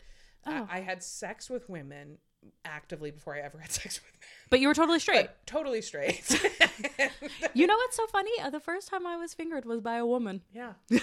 But we block it out and we don't count it because society tells us it doesn't Well, count. we were teenagers. We were just experimenting, well, right? in the early 2000s, my boyfriends would let me hook up with girls. Oh, yeah. Because it wasn't really cheating. and I um I remember when Jennifer's Body came out, I wanted to see it because it was a horror movie and it was campy, but also I wanted to watch Amanda Seyfried and Megan Fox make out. 100%. That's what it was for. yeah. Ah, being a girl is terrible. And you know what's so funny is I don't know if I have any girlfriends. Like maybe I have two that are completely 100% straight women, but the rest of us, I think we say we're straight, and then I think everyone's at least 5% gay. I I like And that. the people who are homophobic are upset about their 5%. That's what it is. I embrace, I like. I'm, I've always just like I've held hands with girls. I've always been very more, much more affectionate with women than I've ever Yeah. been with men. I know that like, cause, and I I thought it was just always because it's more acceptable for women to be affectionate towards other Yeah. women. You know, it's weird. It's weird at 35. If you smooch a woman and your giny gets tingly, you're not straight. I know that. I'm finally accepting that I'm not just a totally straight woman. I even think I like exuded that energy that I was like, I only suck dick for the longest time. I um definitely exuded the opposite energy. well, I remember the first time you met me, you were like, I could smell the dick sucker. You told me you could smell the dick sucker coming off of me from yeah, a mile away. You can tell. Yeah. but I'm at a point now where it's like when I'm talking to girls, because I, I don't know, I just never saw myself with women. I don't know if they're ever flirting with me. I just think that girls want to be my friends, and I'm fine with that too. If we, you know, have a threesome with my boyfriend, that's cool too. Whatever. yeah, I'm much more dominant in women and and uh, in relationships with gender nonconforming or women, uh, people who identify as women, because I think that of myself as more of a top in those relationships, and I'm more of a bottom when I'm with men. So if I'm with a cis man, I'm I'm usually less aggressive, but I'm generally just the kind of person I'm like, are you queer? Are you into girls? Like, are you? What's the deal? I'm the total opposite. I I mean, I I'm I, I wouldn't say I'm an alpha woman when I'm around other females. I Mm. just like I'm kind of more beta, but when I'm around men, I'm like I will control every part of this situation here. I definitely can be, but I'm more direct, I should say, because I just learned. For your point, I can't tell when women are flirting with me. no. I can't tell when women are hitting on me because that's just how women interact with each other. Yes, it is. And straight women would flirt with little baby gay me in my early 20s at mm-hmm. parties and like make out with me and I would think it was going somewhere but they would just be like making out with me because they wanted to make their boyfriend jealous. Oh, Who was in the same room Dude, or impress some that guy shit. that was in the same room with them when really I was like we don't have to make out. Everyone can be gone and we'd still be making out I uh yeah, man. I just uh it's a it's a weird thing coming to terms with your sexuality late in life. Like I wish I had discovered it earlier in life and just been like, "Oh, okay, this is just who I am." Which is what, as much as people want to poo poo it and, and make fun of it, representation does matter. It does. Because if I had, and not that I have anything wrong with my life today, but I would have been a much less confused, much less hurt young woman if I understood what was going on in my brain and in my body. Mm-hmm. And I knew that uh, the feelings I was having was not just normal friendship feelings because I thought that's just what being friends with girls was, which is why I had more male friends than girlfriends because I was like, it's just so much easier being friends with guys because nobody ever gets mad when the other one gets a girlfriend. And the girlfriend gets mad and then you have to leave your friend's then life. you don't get to be friends with him anymore. But You know, it's so funny with my roommate. I told him because he was um he was talking to somebody pretty regularly, and I was like, you do realize that like if she's the type of girl that she might be, our friendship will not be as close as it is. it's gonna be over. It's gonna be over. And he was like, what? Why? And I was like, okay. Men are, here's here's me being a here. I'm gonna be very hateful and, and sexist right now. I know we're going way over your time. You're no, it's fine. this. I'm loving this. It's but great. I'm gonna be so sexist right now and say men are fucking idiots. They because are. Men are the type of people who will be like, I will never ever fuck around with a controlling chick. Oh, the minute they hello, start dating, hi, baby. the minute they start dating a girl who's like, I don't really like your friend, and even if they're like, we've literally never been attracted to each other. We don't even see each other. That's like my sister. It would be like making out with my mom. Like I would not Mm-hmm. Yeah. ever do that. Then the girl's like, "Well, I don't care. I'm jealous." And now all of a sudden, you're not friends anymore. I get jealous of women that I know I need to be jealous of. Like I get that little like "Mm, she's she's trouble. But like I I've had partners that have had fem- I I think men should have female best friends. More of them should. All of them need one. You all Every need one. man needs a female best friend. I mean, not just for the fact that like the influence, but Yeah. I think if you are a cis man and you can find a cis woman that you really get along with, especially if you're a straight man, Mm-hmm. you should because that that dynamic is not only going to affect you positively, Mm-hmm. but it's going to give you a space to be emotional because I've found that my Mm-hmm. guy friends feel safe around me to show Mm-hmm. emotion and it affects their life positively in other ways and it's i learned from my male friends how to have a backbone in a way that doesn't feel like this surmountable gender based patriarchal thing you know where my guy friends are like no you just say no. And i'm like oh yeah you do. You just, can do that. you just say no. So like my, my roommate he um the first time my current partner and i i invited him over so we could have sex i was like i was like so what do i do? Because i hadn't had sex in a really long time at this point and i was like well what do you do do i bake cupcakes for him fuck capes somewhere along the line as growing more and more into a woman i've become like a midwestern mom same same what happened to me? I me could never be single again because guys would be coming over and I'd have roasted a chicken. And Seriously, I was like, "Do I bake cupcakes?" And he was like, "You're the cupcake." he was like, "You don't need to impress him." no, yeah. He's like, I was like, "Do I wear lingerie?" And he's like, "No." He doesn't care. These are the things you do when they deserve it. He's like, "They're just coming over for the first time for you to hang out and bang. Just let You're lucky if I take my shirt off for the first time we bang. You better impress me downstairs before I even get fully nude. Oh no, I uh, okay. So I have like a skin to skin contact thing that I need. Yes. And if a guy tries to like Winnie the Pooh fuck me, I will be very upset. Unless it's like a quickie situation where it's like we, we're, Yeah, we gotta get done. quick, yeah. But like, if you don't take your shirt off, I'm like, See, but that's how severe my depression is. Is my my brain's like, can't we fuck and not have to put our shirt back on? Because if we take it off, we have to put it back on. oh jeez. oh well, we'll work on that. It's dark, but it's, dark. true. Yeah, See me, I'm the like I'm like the the opposite. I'm like we're naked. We don't need to put our clothes back on. Just lay here with me. I was like that until I got ring cameras, and now I'm much more less. Uh, but it's it's a sense of peace for me because I have pets, and I like being able to check on my pets. At Oh, any yeah, point same. during the day. Yeah. But also a sense of peace for me because I'm an anxious human being, and anytime the economy gets bad, I'm like, people are gonna start robbing homes. so Same. also makes me feel better, but then also makes me paranoid because I know people can hack your ring cameras. So I'm always trying to like cover myself up in rooms where my ring camera is.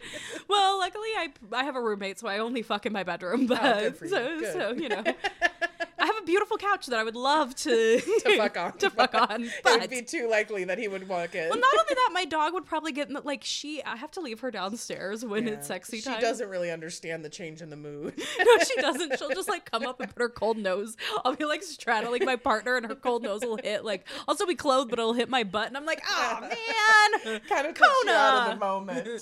stop that. yeah. so yeah, I, it's just I'm I'm in a situation where we're only sleeping in my like having sex in my room anyways, so or whatever. So I'm like, we could just be naked. It's Yeah. naked Thursday. We it's generally, fine. I mean, my, my husband and I have been together, been together for 10 years, so we generally get fully naked always when we have Yeah. sex because we have sex in our bedroom and we live alone in our home. So sex everywhere. Sex everywhere, yeah, but uh, except for the living room because that's where the ring camera is. But then sometimes I masturbate in there. My husband will make fun of me because I'll cover the ring camera because we sleep on opposite schedules. Oh so yeah. He works really early in the morning and I work regular hours. Mhm. And so if I need to rub one out at night, it's in Yeah. the living room. And Oh, so he can sleep. That's so nice of you. Yeah, right? And but then I have to cover the ring camera, so then he'll, he'll wake up and it'll be like, "There's been motion on your ring camera." He'll go to it and it'll just be like black because I'll have covered the ring camera with something like my underwear or a towel. You don't even let him uh, have no, a show. No, because I know that some hacker could get into there. I'm such a voyeur though, or exhibitionist, I guess, that I'd be like, That'd be sexy, yeah. There is something sexy about exhibitionism. I just have never been. Um, I unfortunately still have the early 2000s running around rampant in my brain, uh, and my confidence in my body only goes so far. Oh well, I mean, I understand that, but I, and, you know what's so funny is like when I'm having sex, I don't think about it, Same. but it's the aftermath of it that Yeah, I'm like, oh, oh my was- god, we made a video. We need to delete that. I don't want to see myself. I was scrunched up like a cashew. I know that's not gonna look good.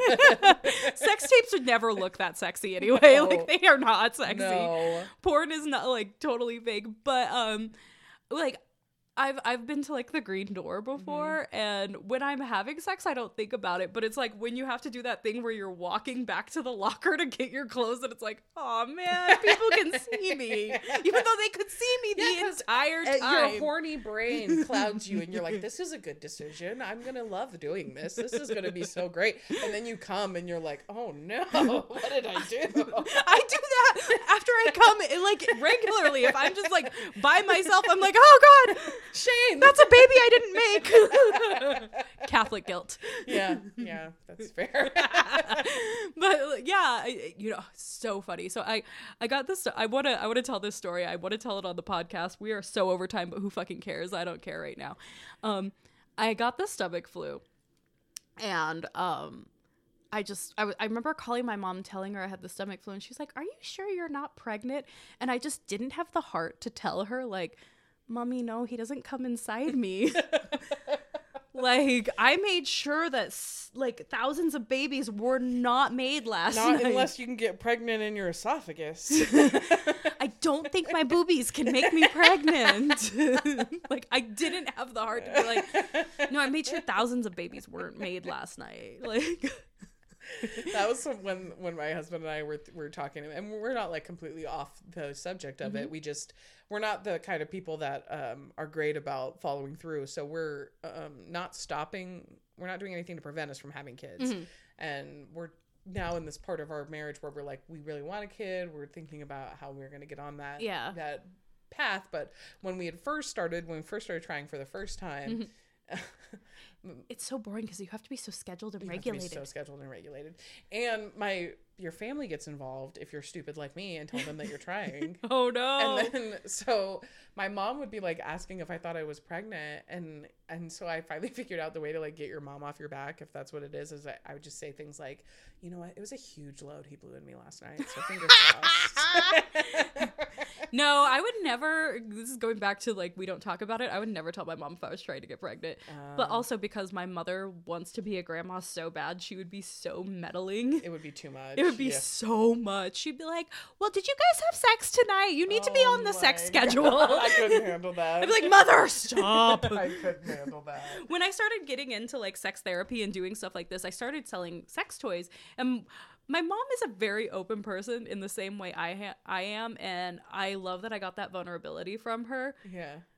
But I remember she started showing me the sex toys that my father bought her, and I was like, because my mom, my mom and my dad, when I was growing up, were on opposite schedules. My dad worked nights at the casinos, and she worked days, so obviously not a lot of time to be intimate. So my dad would, my dad being a very fucking feminist man of the '90s, bought her all these vibrators, Yeah. and so she was showing up to me, and I was like, "Why do you have these ancient sex toys? You need to upgrade to the ones that you don't use batteries Their in." sentimental value. she had this one that was so loud and it was like a tongue that like and it was like I was like and it was long like just the handle of it. and this giant tongue sticking out the end of it. And I was like what the fuck is this? But yes. Oh my god. but yeah that shit was so funny. But yeah so my I know my mother and if I was ever in a situation where I was trying to get pregnant she would be so trying to be so involved in it Yeah, that's why I'm not even mentioning it to my mom this time No. because the amount of involved she was already trying to be, asking me about my mucus and shit. I was like, I can't do this with she's you. like so tell me about your pussy juice yeah, it's like I don't want to talk about this, mom. Mother, I'll talk about this with my OBGYN. It's fine. Thank you. Thank you. And my mom and I are very close and we talk about a lot, but sex is just not one of those things that my mom and I are like on, on the same page about, think the same way about. Like, My parents used to be swingers, and so my mom thinks it's o- like because I'm a very open s- Okay. sexual person, so my mom thinks it's okay to like talk to me about it. Yep. But I want her to be more like my dad, where he acts like just none, none sex doesn't happen. like that's what I want from parents her. don't get that your kids don't want to hear about your sex life. No, I don't. We're not interested. No, I don't want to know what my dad does. No. Because my mom be like, "Your father is just such a pleaser," and I'm like, "Jesus Christ!" no, I, I don't even know your dad, and I was uncomfortable. And my dad is a very romantic man. He is a very devout romantic man, and it's just such a like. I, my dad is a very good person. He's he's the good guy, man. yeah, yeah, Yeah. And look, good guys can fuck. Don't get me wrong, but But you don't want to know about your father, the good guy. If, who the can- good guy is your dad, Yeah. you don't want to know that he's good at fucking. No, you don't. but like my mom would tell me these things when like I was just learning about my like like like just lost my virginity. She'd be like, you know, your father just goes down on me at least at least however many times. I'm like, oh, mom. and I- and then I didn't. I was so traumatized by that. I was like, no man is ever gonna go down on me. That's what dads do. That's what dads do. I don't want that. And then I finally experienced it, and I was like, oh shit, this is a good thing. it's the best thing, to be fair. it really is. Head is the best thing, but It is. really not hearing about your parents is not the best thing. the best thing. Head is amazing. I didn't like. I didn't have an orgasm from a man going down on me till uh, like probably I was thirty three. I was in my mid twenties. Yeah, Yeah. and I thought it was overstimulation from vibrators for so long. Well, I was one of those early '90s, uh, late '90s, early 2000s, middle school, high school kids that had to deal with the smelly pussy uh, stereotype. Oh yeah, same. So I was too self conscious to let men go downstairs. Because you thought it like tasted like Horrific. like yeah. McDonald's cheeseburger wrappers that have been in your But car for a when day. I started doing it myself, because I started having sex with women and not even for attention, which oh, I don't know how I didn't know I was gay. You're like, oh, it's just a normal thing that friends do with that each other, right? Sex on Friday. Um, so you know, when I started going down on women, and I realized It doesn't taste like anything. Yeah. The first time I Look, uh, you can get funky. I'm never Yeah. gonna be the kind of woman that's like, oh no, pussy doesn't taste like anything. Sure, if I take a yoga class and I haven't showered in a few hours, there's gonna be a little There's bit of something a, weird, There's gonna yeah. be a flavor, but that's okay. That's Yeah.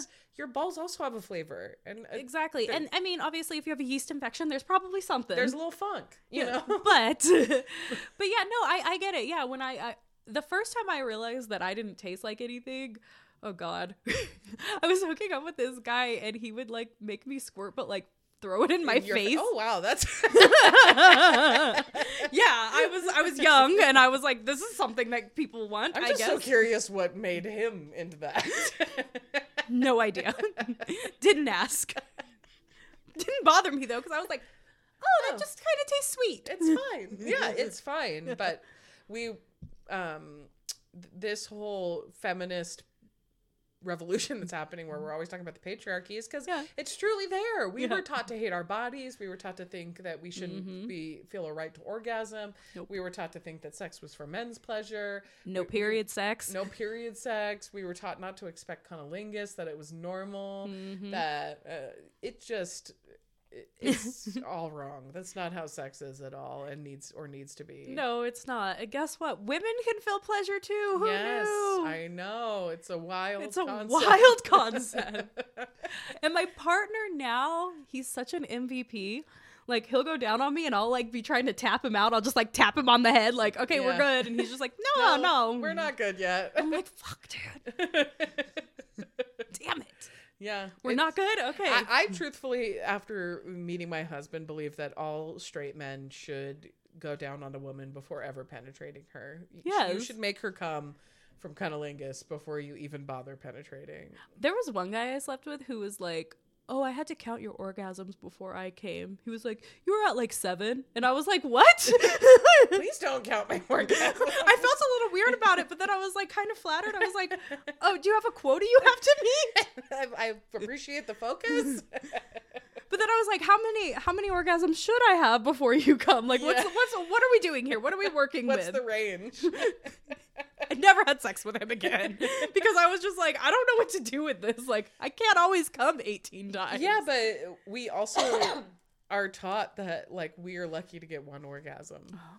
men don't know. Y'all are lucky to get one orgasm. Mhm. Like, You are. it is. I, I would. I don't think I'd ever want to be a man because it's so beautiful being a woman that I could come like 87 times. Dude, oh, female orgasm is so much like they say that a male orgasm feels exactly like a really good sneeze, but a female orgasm is like 10 times that. It's like, a whole body experience. hmm Damn. I would. I don't know. I want to know what it's like to have a dick do. sometimes. Also, I want to know so bad because I'm like, they seem to be obsessed with it. So I want to know. Do you um I, I have this weird thing that I really like when my partner's flaccid because I just kind of like it's so Feel it, squishy and I like to it, yeah. it's a texture thing. I like to hold penises when they pee. Like if my partner will let me. My husband's never let me, but ex partners have. Damn, It's- I've never done that. That's the like weirdest sensation because you can feel the pee going through the penis. You can like feel do it traveling through the penis. I've, I have this um game that I got from one of our sponsors called Never Have We Ever, but we will. So I'm gonna give you a sex challenge. But um, one of the cards said Never Have We Ever put googly eyes on your penis and my glasses, and I was like, Babe, can we do this? And he was like, If you want to, I guess. And I was just like, Oh. Because it was like, like just imagining my glasses So funny. on a fucking penis was the funniest thing ever. Oh god. So but yeah, like I just I don't know. I think penises are funny. They're I funny. think So are they're, vaginas. they're amazing. They're all funny. They are. They're all funny. I, I you know I was actually really uncomfortable with my vagina for a long time because I was raised in an era where porn was so accessible that I thought that my vagina looked weird because it didn't look like a vaginal reconstructed vagina. Yeah, and I also, so I have, I, my lips are tucked in, um, which is what I assume you're referring to. Yeah. Mo- a lot of women's lips are not tucked in. No. Some women's lips are tucked in, but also uh, natural tucked in lips don't look like yeah, like like porn lips. at all. Like No. they're still lips. Yeah. Yeah, exactly. and so it was also kind of uh, jarring for me Yeah. because I was like, okay, I saw because then some porns you see a natural vagina, a non-vaginal reconstructed, Mm-hmm. Yeah. and you're like, okay, there's the lips, Yeah. that looks normal. But then you see the vaginal, and you're like, that's also how vaginas look. But then there was nothing in between, which is like Yeah. what my vagina is. Wait, me, me too. I'm not like a full on what what comedians of the early 2000s say meat Roast beef locker, sandwich roast beef or- sandwich. Mhm. Yeah, Yeah, uh, and I'm not at all, but I still like the way that porn vagina looks. It like looks like a Barbie was split in half, it does. and it just is not the way my vagina looks. I was so confused. So I was so embarrassed about Mm-hmm. my vagina for the longest time. I was like, that's another reason why I didn't have guys go down. well, and me. I'm also a person of color, and on both my mom and my biological dad's side, my biological dad's half black, and my biological mom's half Native American, and I got a lot of the melanin qualities. I get um, keloids with the way I scar. I Yeah. tan. I have olive skin in the summer. It's very dark if I'm mm-hmm. out. But also, my chochi is a different color than the rest of my body. So that's also jarring when you grow up with porn where it's like all white girls and nobody has a dark chochi and a bright pink inside. I was also very aware of my nipples. Same. Watching porn, I thought they were way too big, Same. and like nobody was ever gonna like them because when you have fake boobs, you You have little nipples. little from nipples having from little having little boobs. boobs. yes. So I was like, oh my god, everything's wrong with me. Yes. And then my friend told me she was like, you need to start watching porn of women that look like you. yes. And I was like, well, where? What page of Pornhub do you find that on? Because all I see is women stuck in dryers having to get fucked to get out of them. yeah, I got really into looking at porn with more natural bodies for a Yeah. while, and that definitely changed the way my brain was wired around my own body because I felt the same way about my breast. I've never had nice breasts. I tell jokes about it. I love I, my boobs. I never got to experience having nice boobs. Oh, What I should say by nice, as I'm clarifying, is societal. Societal nice boobs. Societal nice boobs. what society thinks perky, Mm-hmm. they point the right direction, all that. My tits have always been National Geographic. Like it, that's always what they've they've been huge since I was in the fifth grade. So they got way too big, way too fast. Mm. You're one of the anomalies because most of the time the girls that developed early ended up with small boobs, and the ones like me who Mm-hmm. had no boobs and then sprouted them overnight and had full D's. Yeah. Like, fucking well, and mine have continued to grow. same. hmm They they they haven't stopped growing, and they're now triple D's. So I'm at the point where they're F's. big honkers. yeah, and I would wear an F if, if that's where I'm going because triple D I'm starting to spill out of. Oh, jeez. so it's not it's not long for that world but i have also because of my genetic lineage Mm-hmm. uh, my nipples are very much similar color to my skin Mm, yeah, so yeah, yeah. not only did um my boobs look different than porn boobs because i had big nipples but you also couldn't fully see where my nipple ended and began.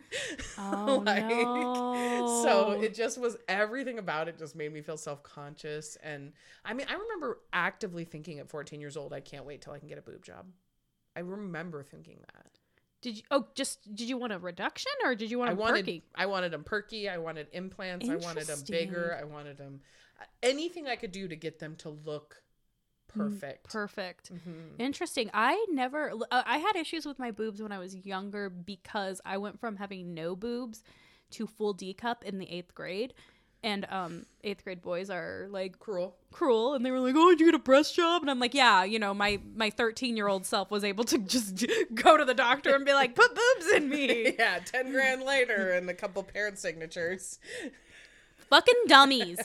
But anyway, yeah, so I and they would call me the blonde girl with the big boobs and just like I had like shame around having boobs. i wore hoodies year round big baggy t-shirts and mm. hoodies and stuff. Yes. And then finally like I would say probably my sophomore year I my best friend from growing up, she's been one of my best friends my entire life. I met her in the second grade.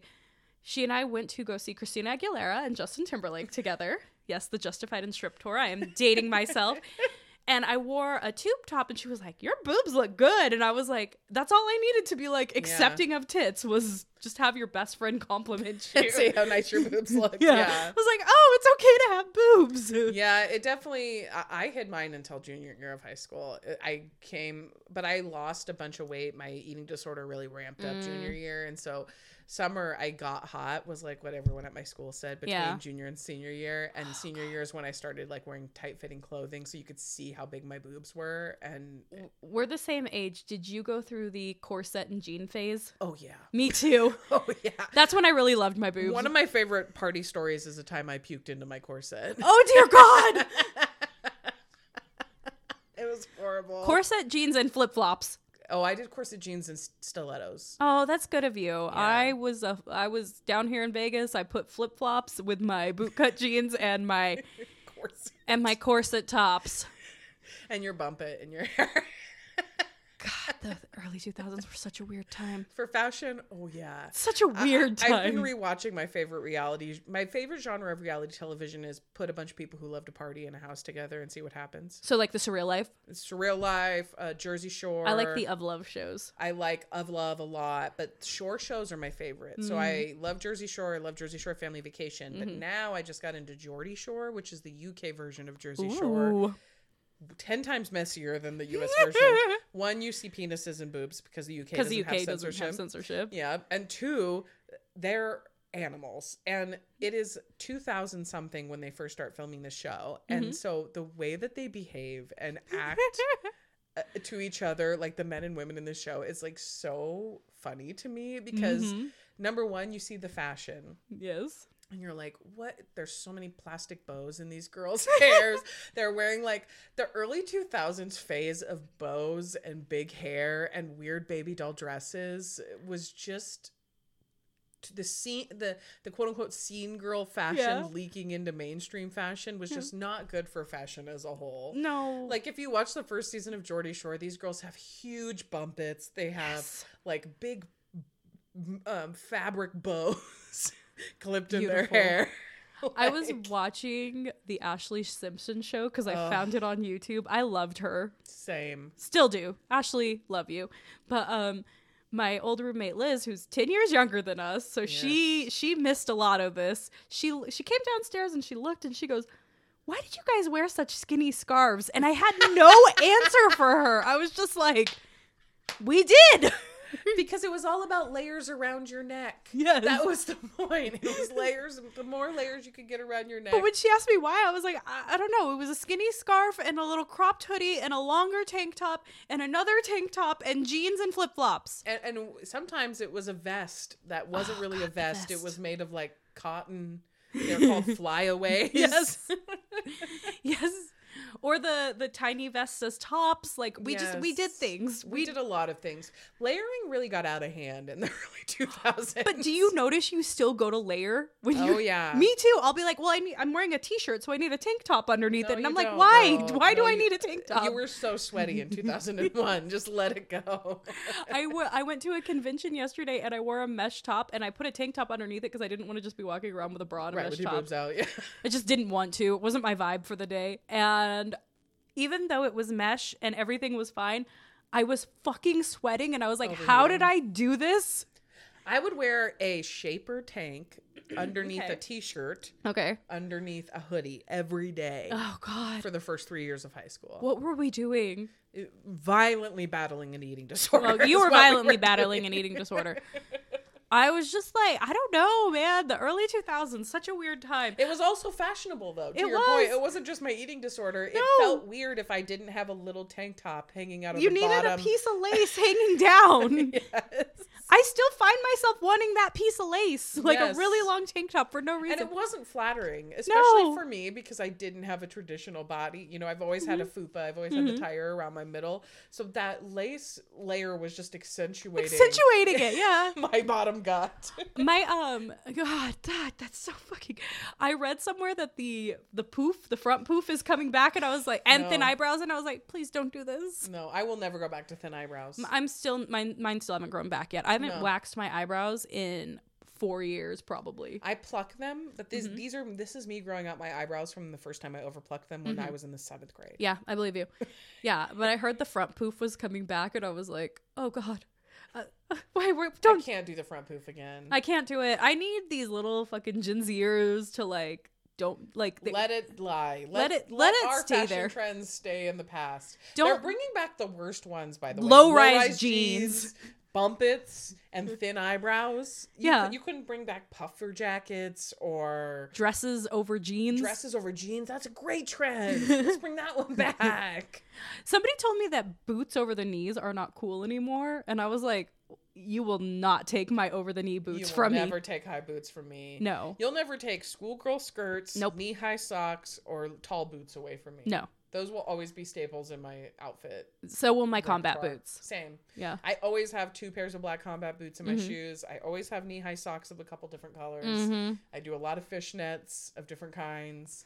And a schoolgirl skirt is where it's at for me. But I think goth culture will always let us keep that. I think so too. I think that's the one fashion that doesn't really evolve is goth fashion. No, goths keep doing you, booze. Yeah. But yeah, like the little Gen Zers, my niece, she she's about to turn 18 and she's just like bringing back the low rise and everything. And I'm pretty sure she thinks that I don't know what I'm talking about when I'm just like, that's not cool. Don't do it. You're gonna hate it. You're gonna look back and say, "Why did I do Why did I do this? Why did I always have my butt crack hanging out?" Why did I have so much bronzer all over my entire face? Well, and that's like something I think about all the time is like all the fat girlfriends I had in high school, and we would button those low rise jeans under our fupas. yes, we To would. To prove to who? To what were we doing?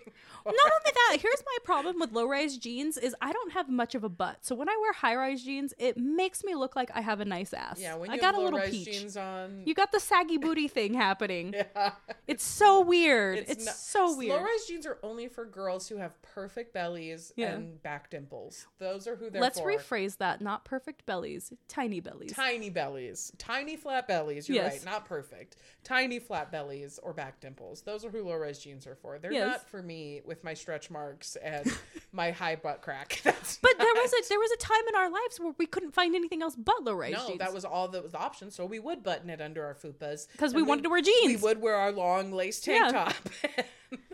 And um, you know, I remember when high rise jeans started coming back, I was so anti them because low rise was just so embedded in my yeah, brain. to call them mom Mom jeans. jeans. I was like, oh Yeah. god, why would I want that? And then I put on my first pair of high rise, and I was like, oh, I only want. I mean, there was a while where a high rise jean and a crop top was all you could find me in. ah, beautiful.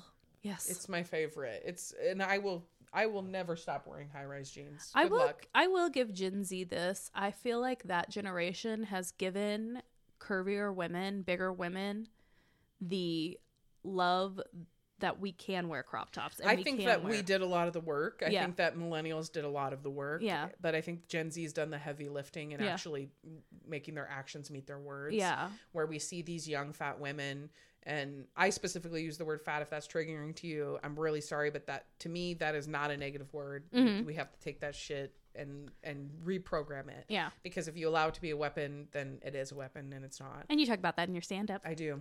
And uh, young fat women today are speaking about and being fat out loud, Yeah. which was something we were not allowed we weren't to allowed do. to do Mm-mm. and we would eating disorder triggers we would our friends are i mean i always had very thin friends Same. um they would want to go to mcdonald's and taco bell and load up on food and i'd be like i'll just have like a little a happy meal Yeah, and then i'd be was- sad and hungry Yeah, Yep. sad and hungry all the time. I was obsessed with food.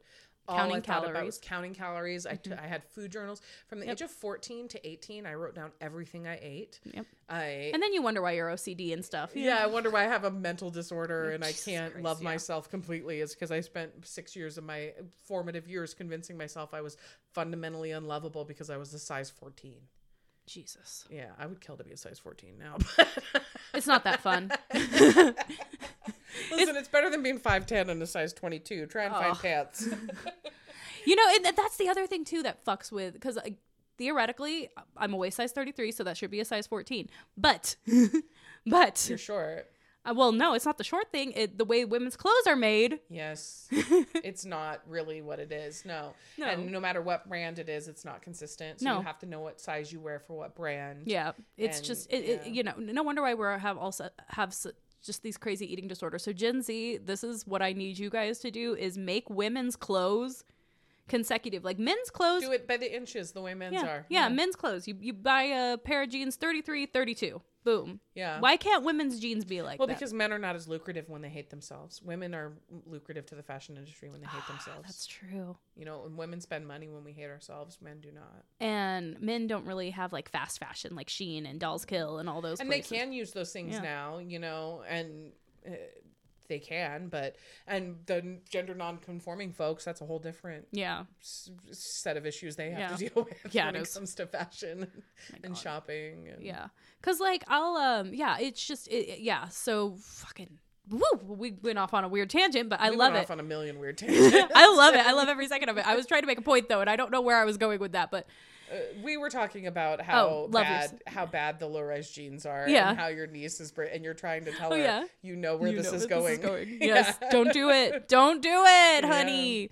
But yeah, I mean, I I think um, I think the millennials will always keep the high rise jeans alive. I think we will. I think we will. I think no one will ever take thumb sweaters or high rise jeans away from millennials. Thumb sweaters. oh yeah, that, I think that's what we were saying. I was saying that like I love that this body positive movement has come about because I was raised in a way where it was just you were fat, but you don't talk about being fat and you hide that you're fat. Right. And if somebody called you fat, then all your friends would beat them up. But yeah. How does that make me feel better? Yeah. It's so bad to be fat that it Yeah. caused my friend to be violent towards another person. And I didn't realize that there were men out there who loved bigger women. And, you know, I got so fucked up on this whole, like, with my body image and everything that, like, I would look at curvy black women who would dress and show, accentuate their entire body and think they looked beautiful. And then I would look at a white woman wearing the exact same outfit and be like, well, she's trashy. because uh, you related it to you. Yep. Yeah. Yep. Yeah. I, I understand that because there was a, and we do owe a ton, by the way, if people don't understand this, we, we do owe a ton of the body positive movement to w- melanated women Yes, across women of the color, board yes. because they were the first ones who pointed out these issues. They were Mm-hmm. the first ones living out loud and out proud and, ta- and paved the way as they do with us for so many things. Mm-hmm. But uh, being people don't get it the way that body dysmorphia and body dysphoria Mm-hmm. work if you have any inkling of either of those things if you've had an eating disorder Mm-hmm. you can look at another fat woman and think wow she looks so beautiful you can look at lizzo's body and think it's Mm-hmm. beautiful and you can look at your body which looks similar to hers and think it's disgusting Yes, it's so bizarre because Mm-hmm. we want to see ourselves as the skinny, beautiful, blonde. I, I, I always relate this to Playboy. Not that there's anything against any woman who's ever done Playboy, Yeah. but I grew up in a way where I saw Anna Nicole Smith in Playboy, that was the aspirational body and that's what I wanted to look Mm-hmm. like. I wanted that hair, I wanted that tan, I wanted that body. yep same i had pictures of pamela anderson hanging in my bedroom Pamela as Anderson's another one. Yeah. Mm-hmm. And she, they're both, well, R.I.P. Anna Nicole Smith, but Pamela Anderson, still to this day, beautiful Gorgeous. woman. But not something a 14 year old girl should be going to sleep every night going, No, someday I'm going to have someday that I'm gonna look like her, I'm yeah. have those legs and Yeah, exactly. Yeah. And then I, I think I will say this: we are very blessed that we didn't grow up with social media so much until MySpace, until MySpace, yeah. which MySpace didn't really. I don't think MySpace caused body dysmorphia for me. It just made me want to have a really cool fucking hair and good pictures. Yeah, it definitely caused me to um, feel more confident actually Yeah. because truthfully it's it was a catfish scenario. You could make yourself look much you could make yourself look the way you wanted to look. We were very oversaturated Yes. with our photos. the High MySpace. contrast, high mm-hmm. brightness. But yeah, and, and the, the angles. Oh my god. yes, the angle, high angle. I notice when I go to take a selfie, I'll still try like Nope, start I'm with down. the MySpace. I'm down now. I'll I'm, I'm anti. I'll start with the MySpace angle and then I'll be like, "What am I doing?" and then bring it back down. Bring it down. Let's let's look at my face, not the top of my head. yes. But it is something that I it's just something so embedded in my brain. But yeah, like I felt MySpace made me a little bit more confident too because I was like, "Oh, look, I could just like have some cool pictures and everybody wants to be my friend." Yeah, and, and you know, boys from high schools that I were not in my little small town were commenting on my MySpace picture and saying I was pretty, and nobody in my high Mm-hmm. I school had- was I saying had- I was pretty. Band members like doing Yeah. this, and I was like, "Oh, not really like I was being groomed," but um, Well, you know. well but you know it just it gave me this sense of confidence and um then yeah then social media took a really weird turn Yeah, when in the early, the late two thousands, like the two thousand ten to two thousand fourteen Yeah. Instagram woman era, was a real tough time to be a girl, and have to live with the the Facetune, BBL. It was all starting where it was the super edited faces, and Yeah. the super edited bodies. i remember the when i first had like i'll go through Timehop and some of my first instagram posts were like pictures of a starbucks drink i miss those days of instagram Dude. My first Instagram pictures were all just like weird, artsy, grainy photos of me smoking cigarettes in different Nice. locations. nice nice i went through a phase where i would just post like videos of me smoking weed before it was legal and Yeah. now like that it is legal i'm like i can't be seen smoking weed on the internet i'm an adult woman what the fuck is this I don't know, man. That's the unhinged thing about being on the internet is all of us think we deserve respect, but then we forget that there's somewhere there's a MySpace bulletin that we passive aggressively posted, hoping our crush would see it. So Mine was probably Hawthorne Heights lyrics. yeah. And mine wasn't MySpace bulletins. I definitely used LiveJournal for that. Oh, I use Xanga. Note to We self, I miss you terribly. Boom. and if you don't get it, that's a from first to last song. Listen, vague posting was invented on LiveJournal and Xanga. That's where it was invented. And now if I see a vague post, I'm like, oh God. I'm so annoyed by it. I am. But when I was 14, I was like, this. I, I can just picture Jared reading this and thinking, exactly. He's gonna see it. and he's gonna know. He's gonna know. My boyfriend, like my boyfriend who I like lost my virginity to and stuff, and I would like he and I both had live journal and we followed each other and we would post like angsty teen shit about each other. and not talk to each other. Really good. we were doing good there. angsty, angsty teen Yeah. shit. We would like post emo lyrics back and forth. Yeah, and I'd be like, at least he's thinking of me. dude. I I am just so grateful that Gen Z is trying to grow and be different human beings Yes. than we were. yes. Because wow, Well, like, I think we, because Gen Z is technically millennial kids, yeah. I think we were like, it's okay to talk about stuff. They say that we're the generation of participation trophies, but no, we were the generation of like still shut the fuck up and handle Well, it. there was a there's a comic I can't think of who they are. They but they said that you know uh, they blame millennials for participation trophies, but boomers were the ones who gave them to us. oh, I love that. I never got a participation trophy for anything, no, so I. I got like I was I was like, oh, you got a B, you should get an A. I got a participation ribbon for the science fair, but never a trophy. Never got a participation ribbon. Dang. Yeah. I didn't I participated in a lot of things, but I didn't get anything for it. God damn it.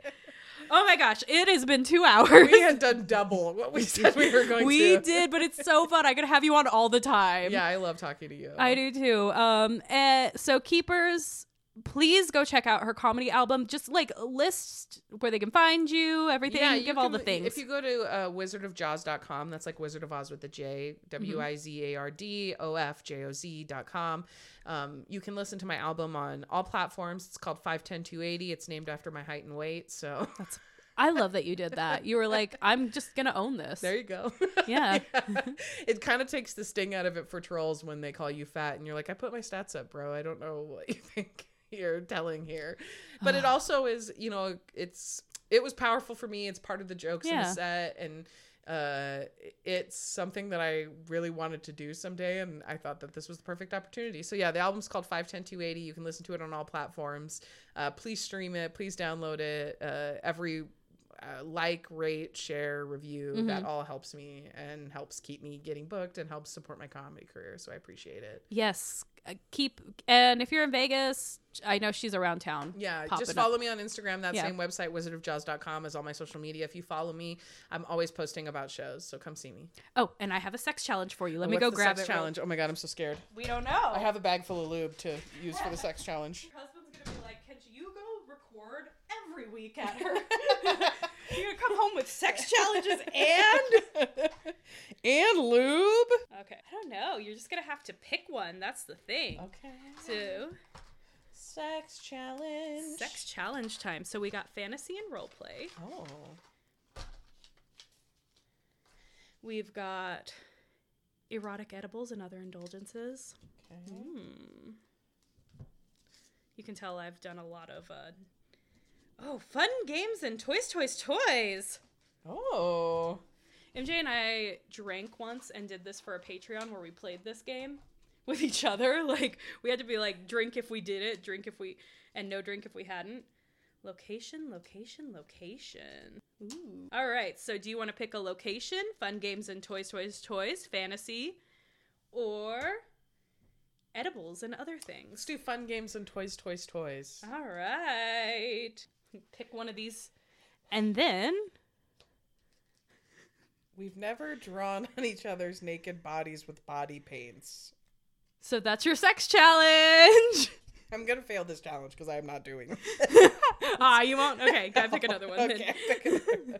okay, let's pick one that I can do. Universe. He he just draws boobs on your boobs. Okay, this one's doable. We've never played strip poker with each other. There you go. So me and my husband have to play strip poker together.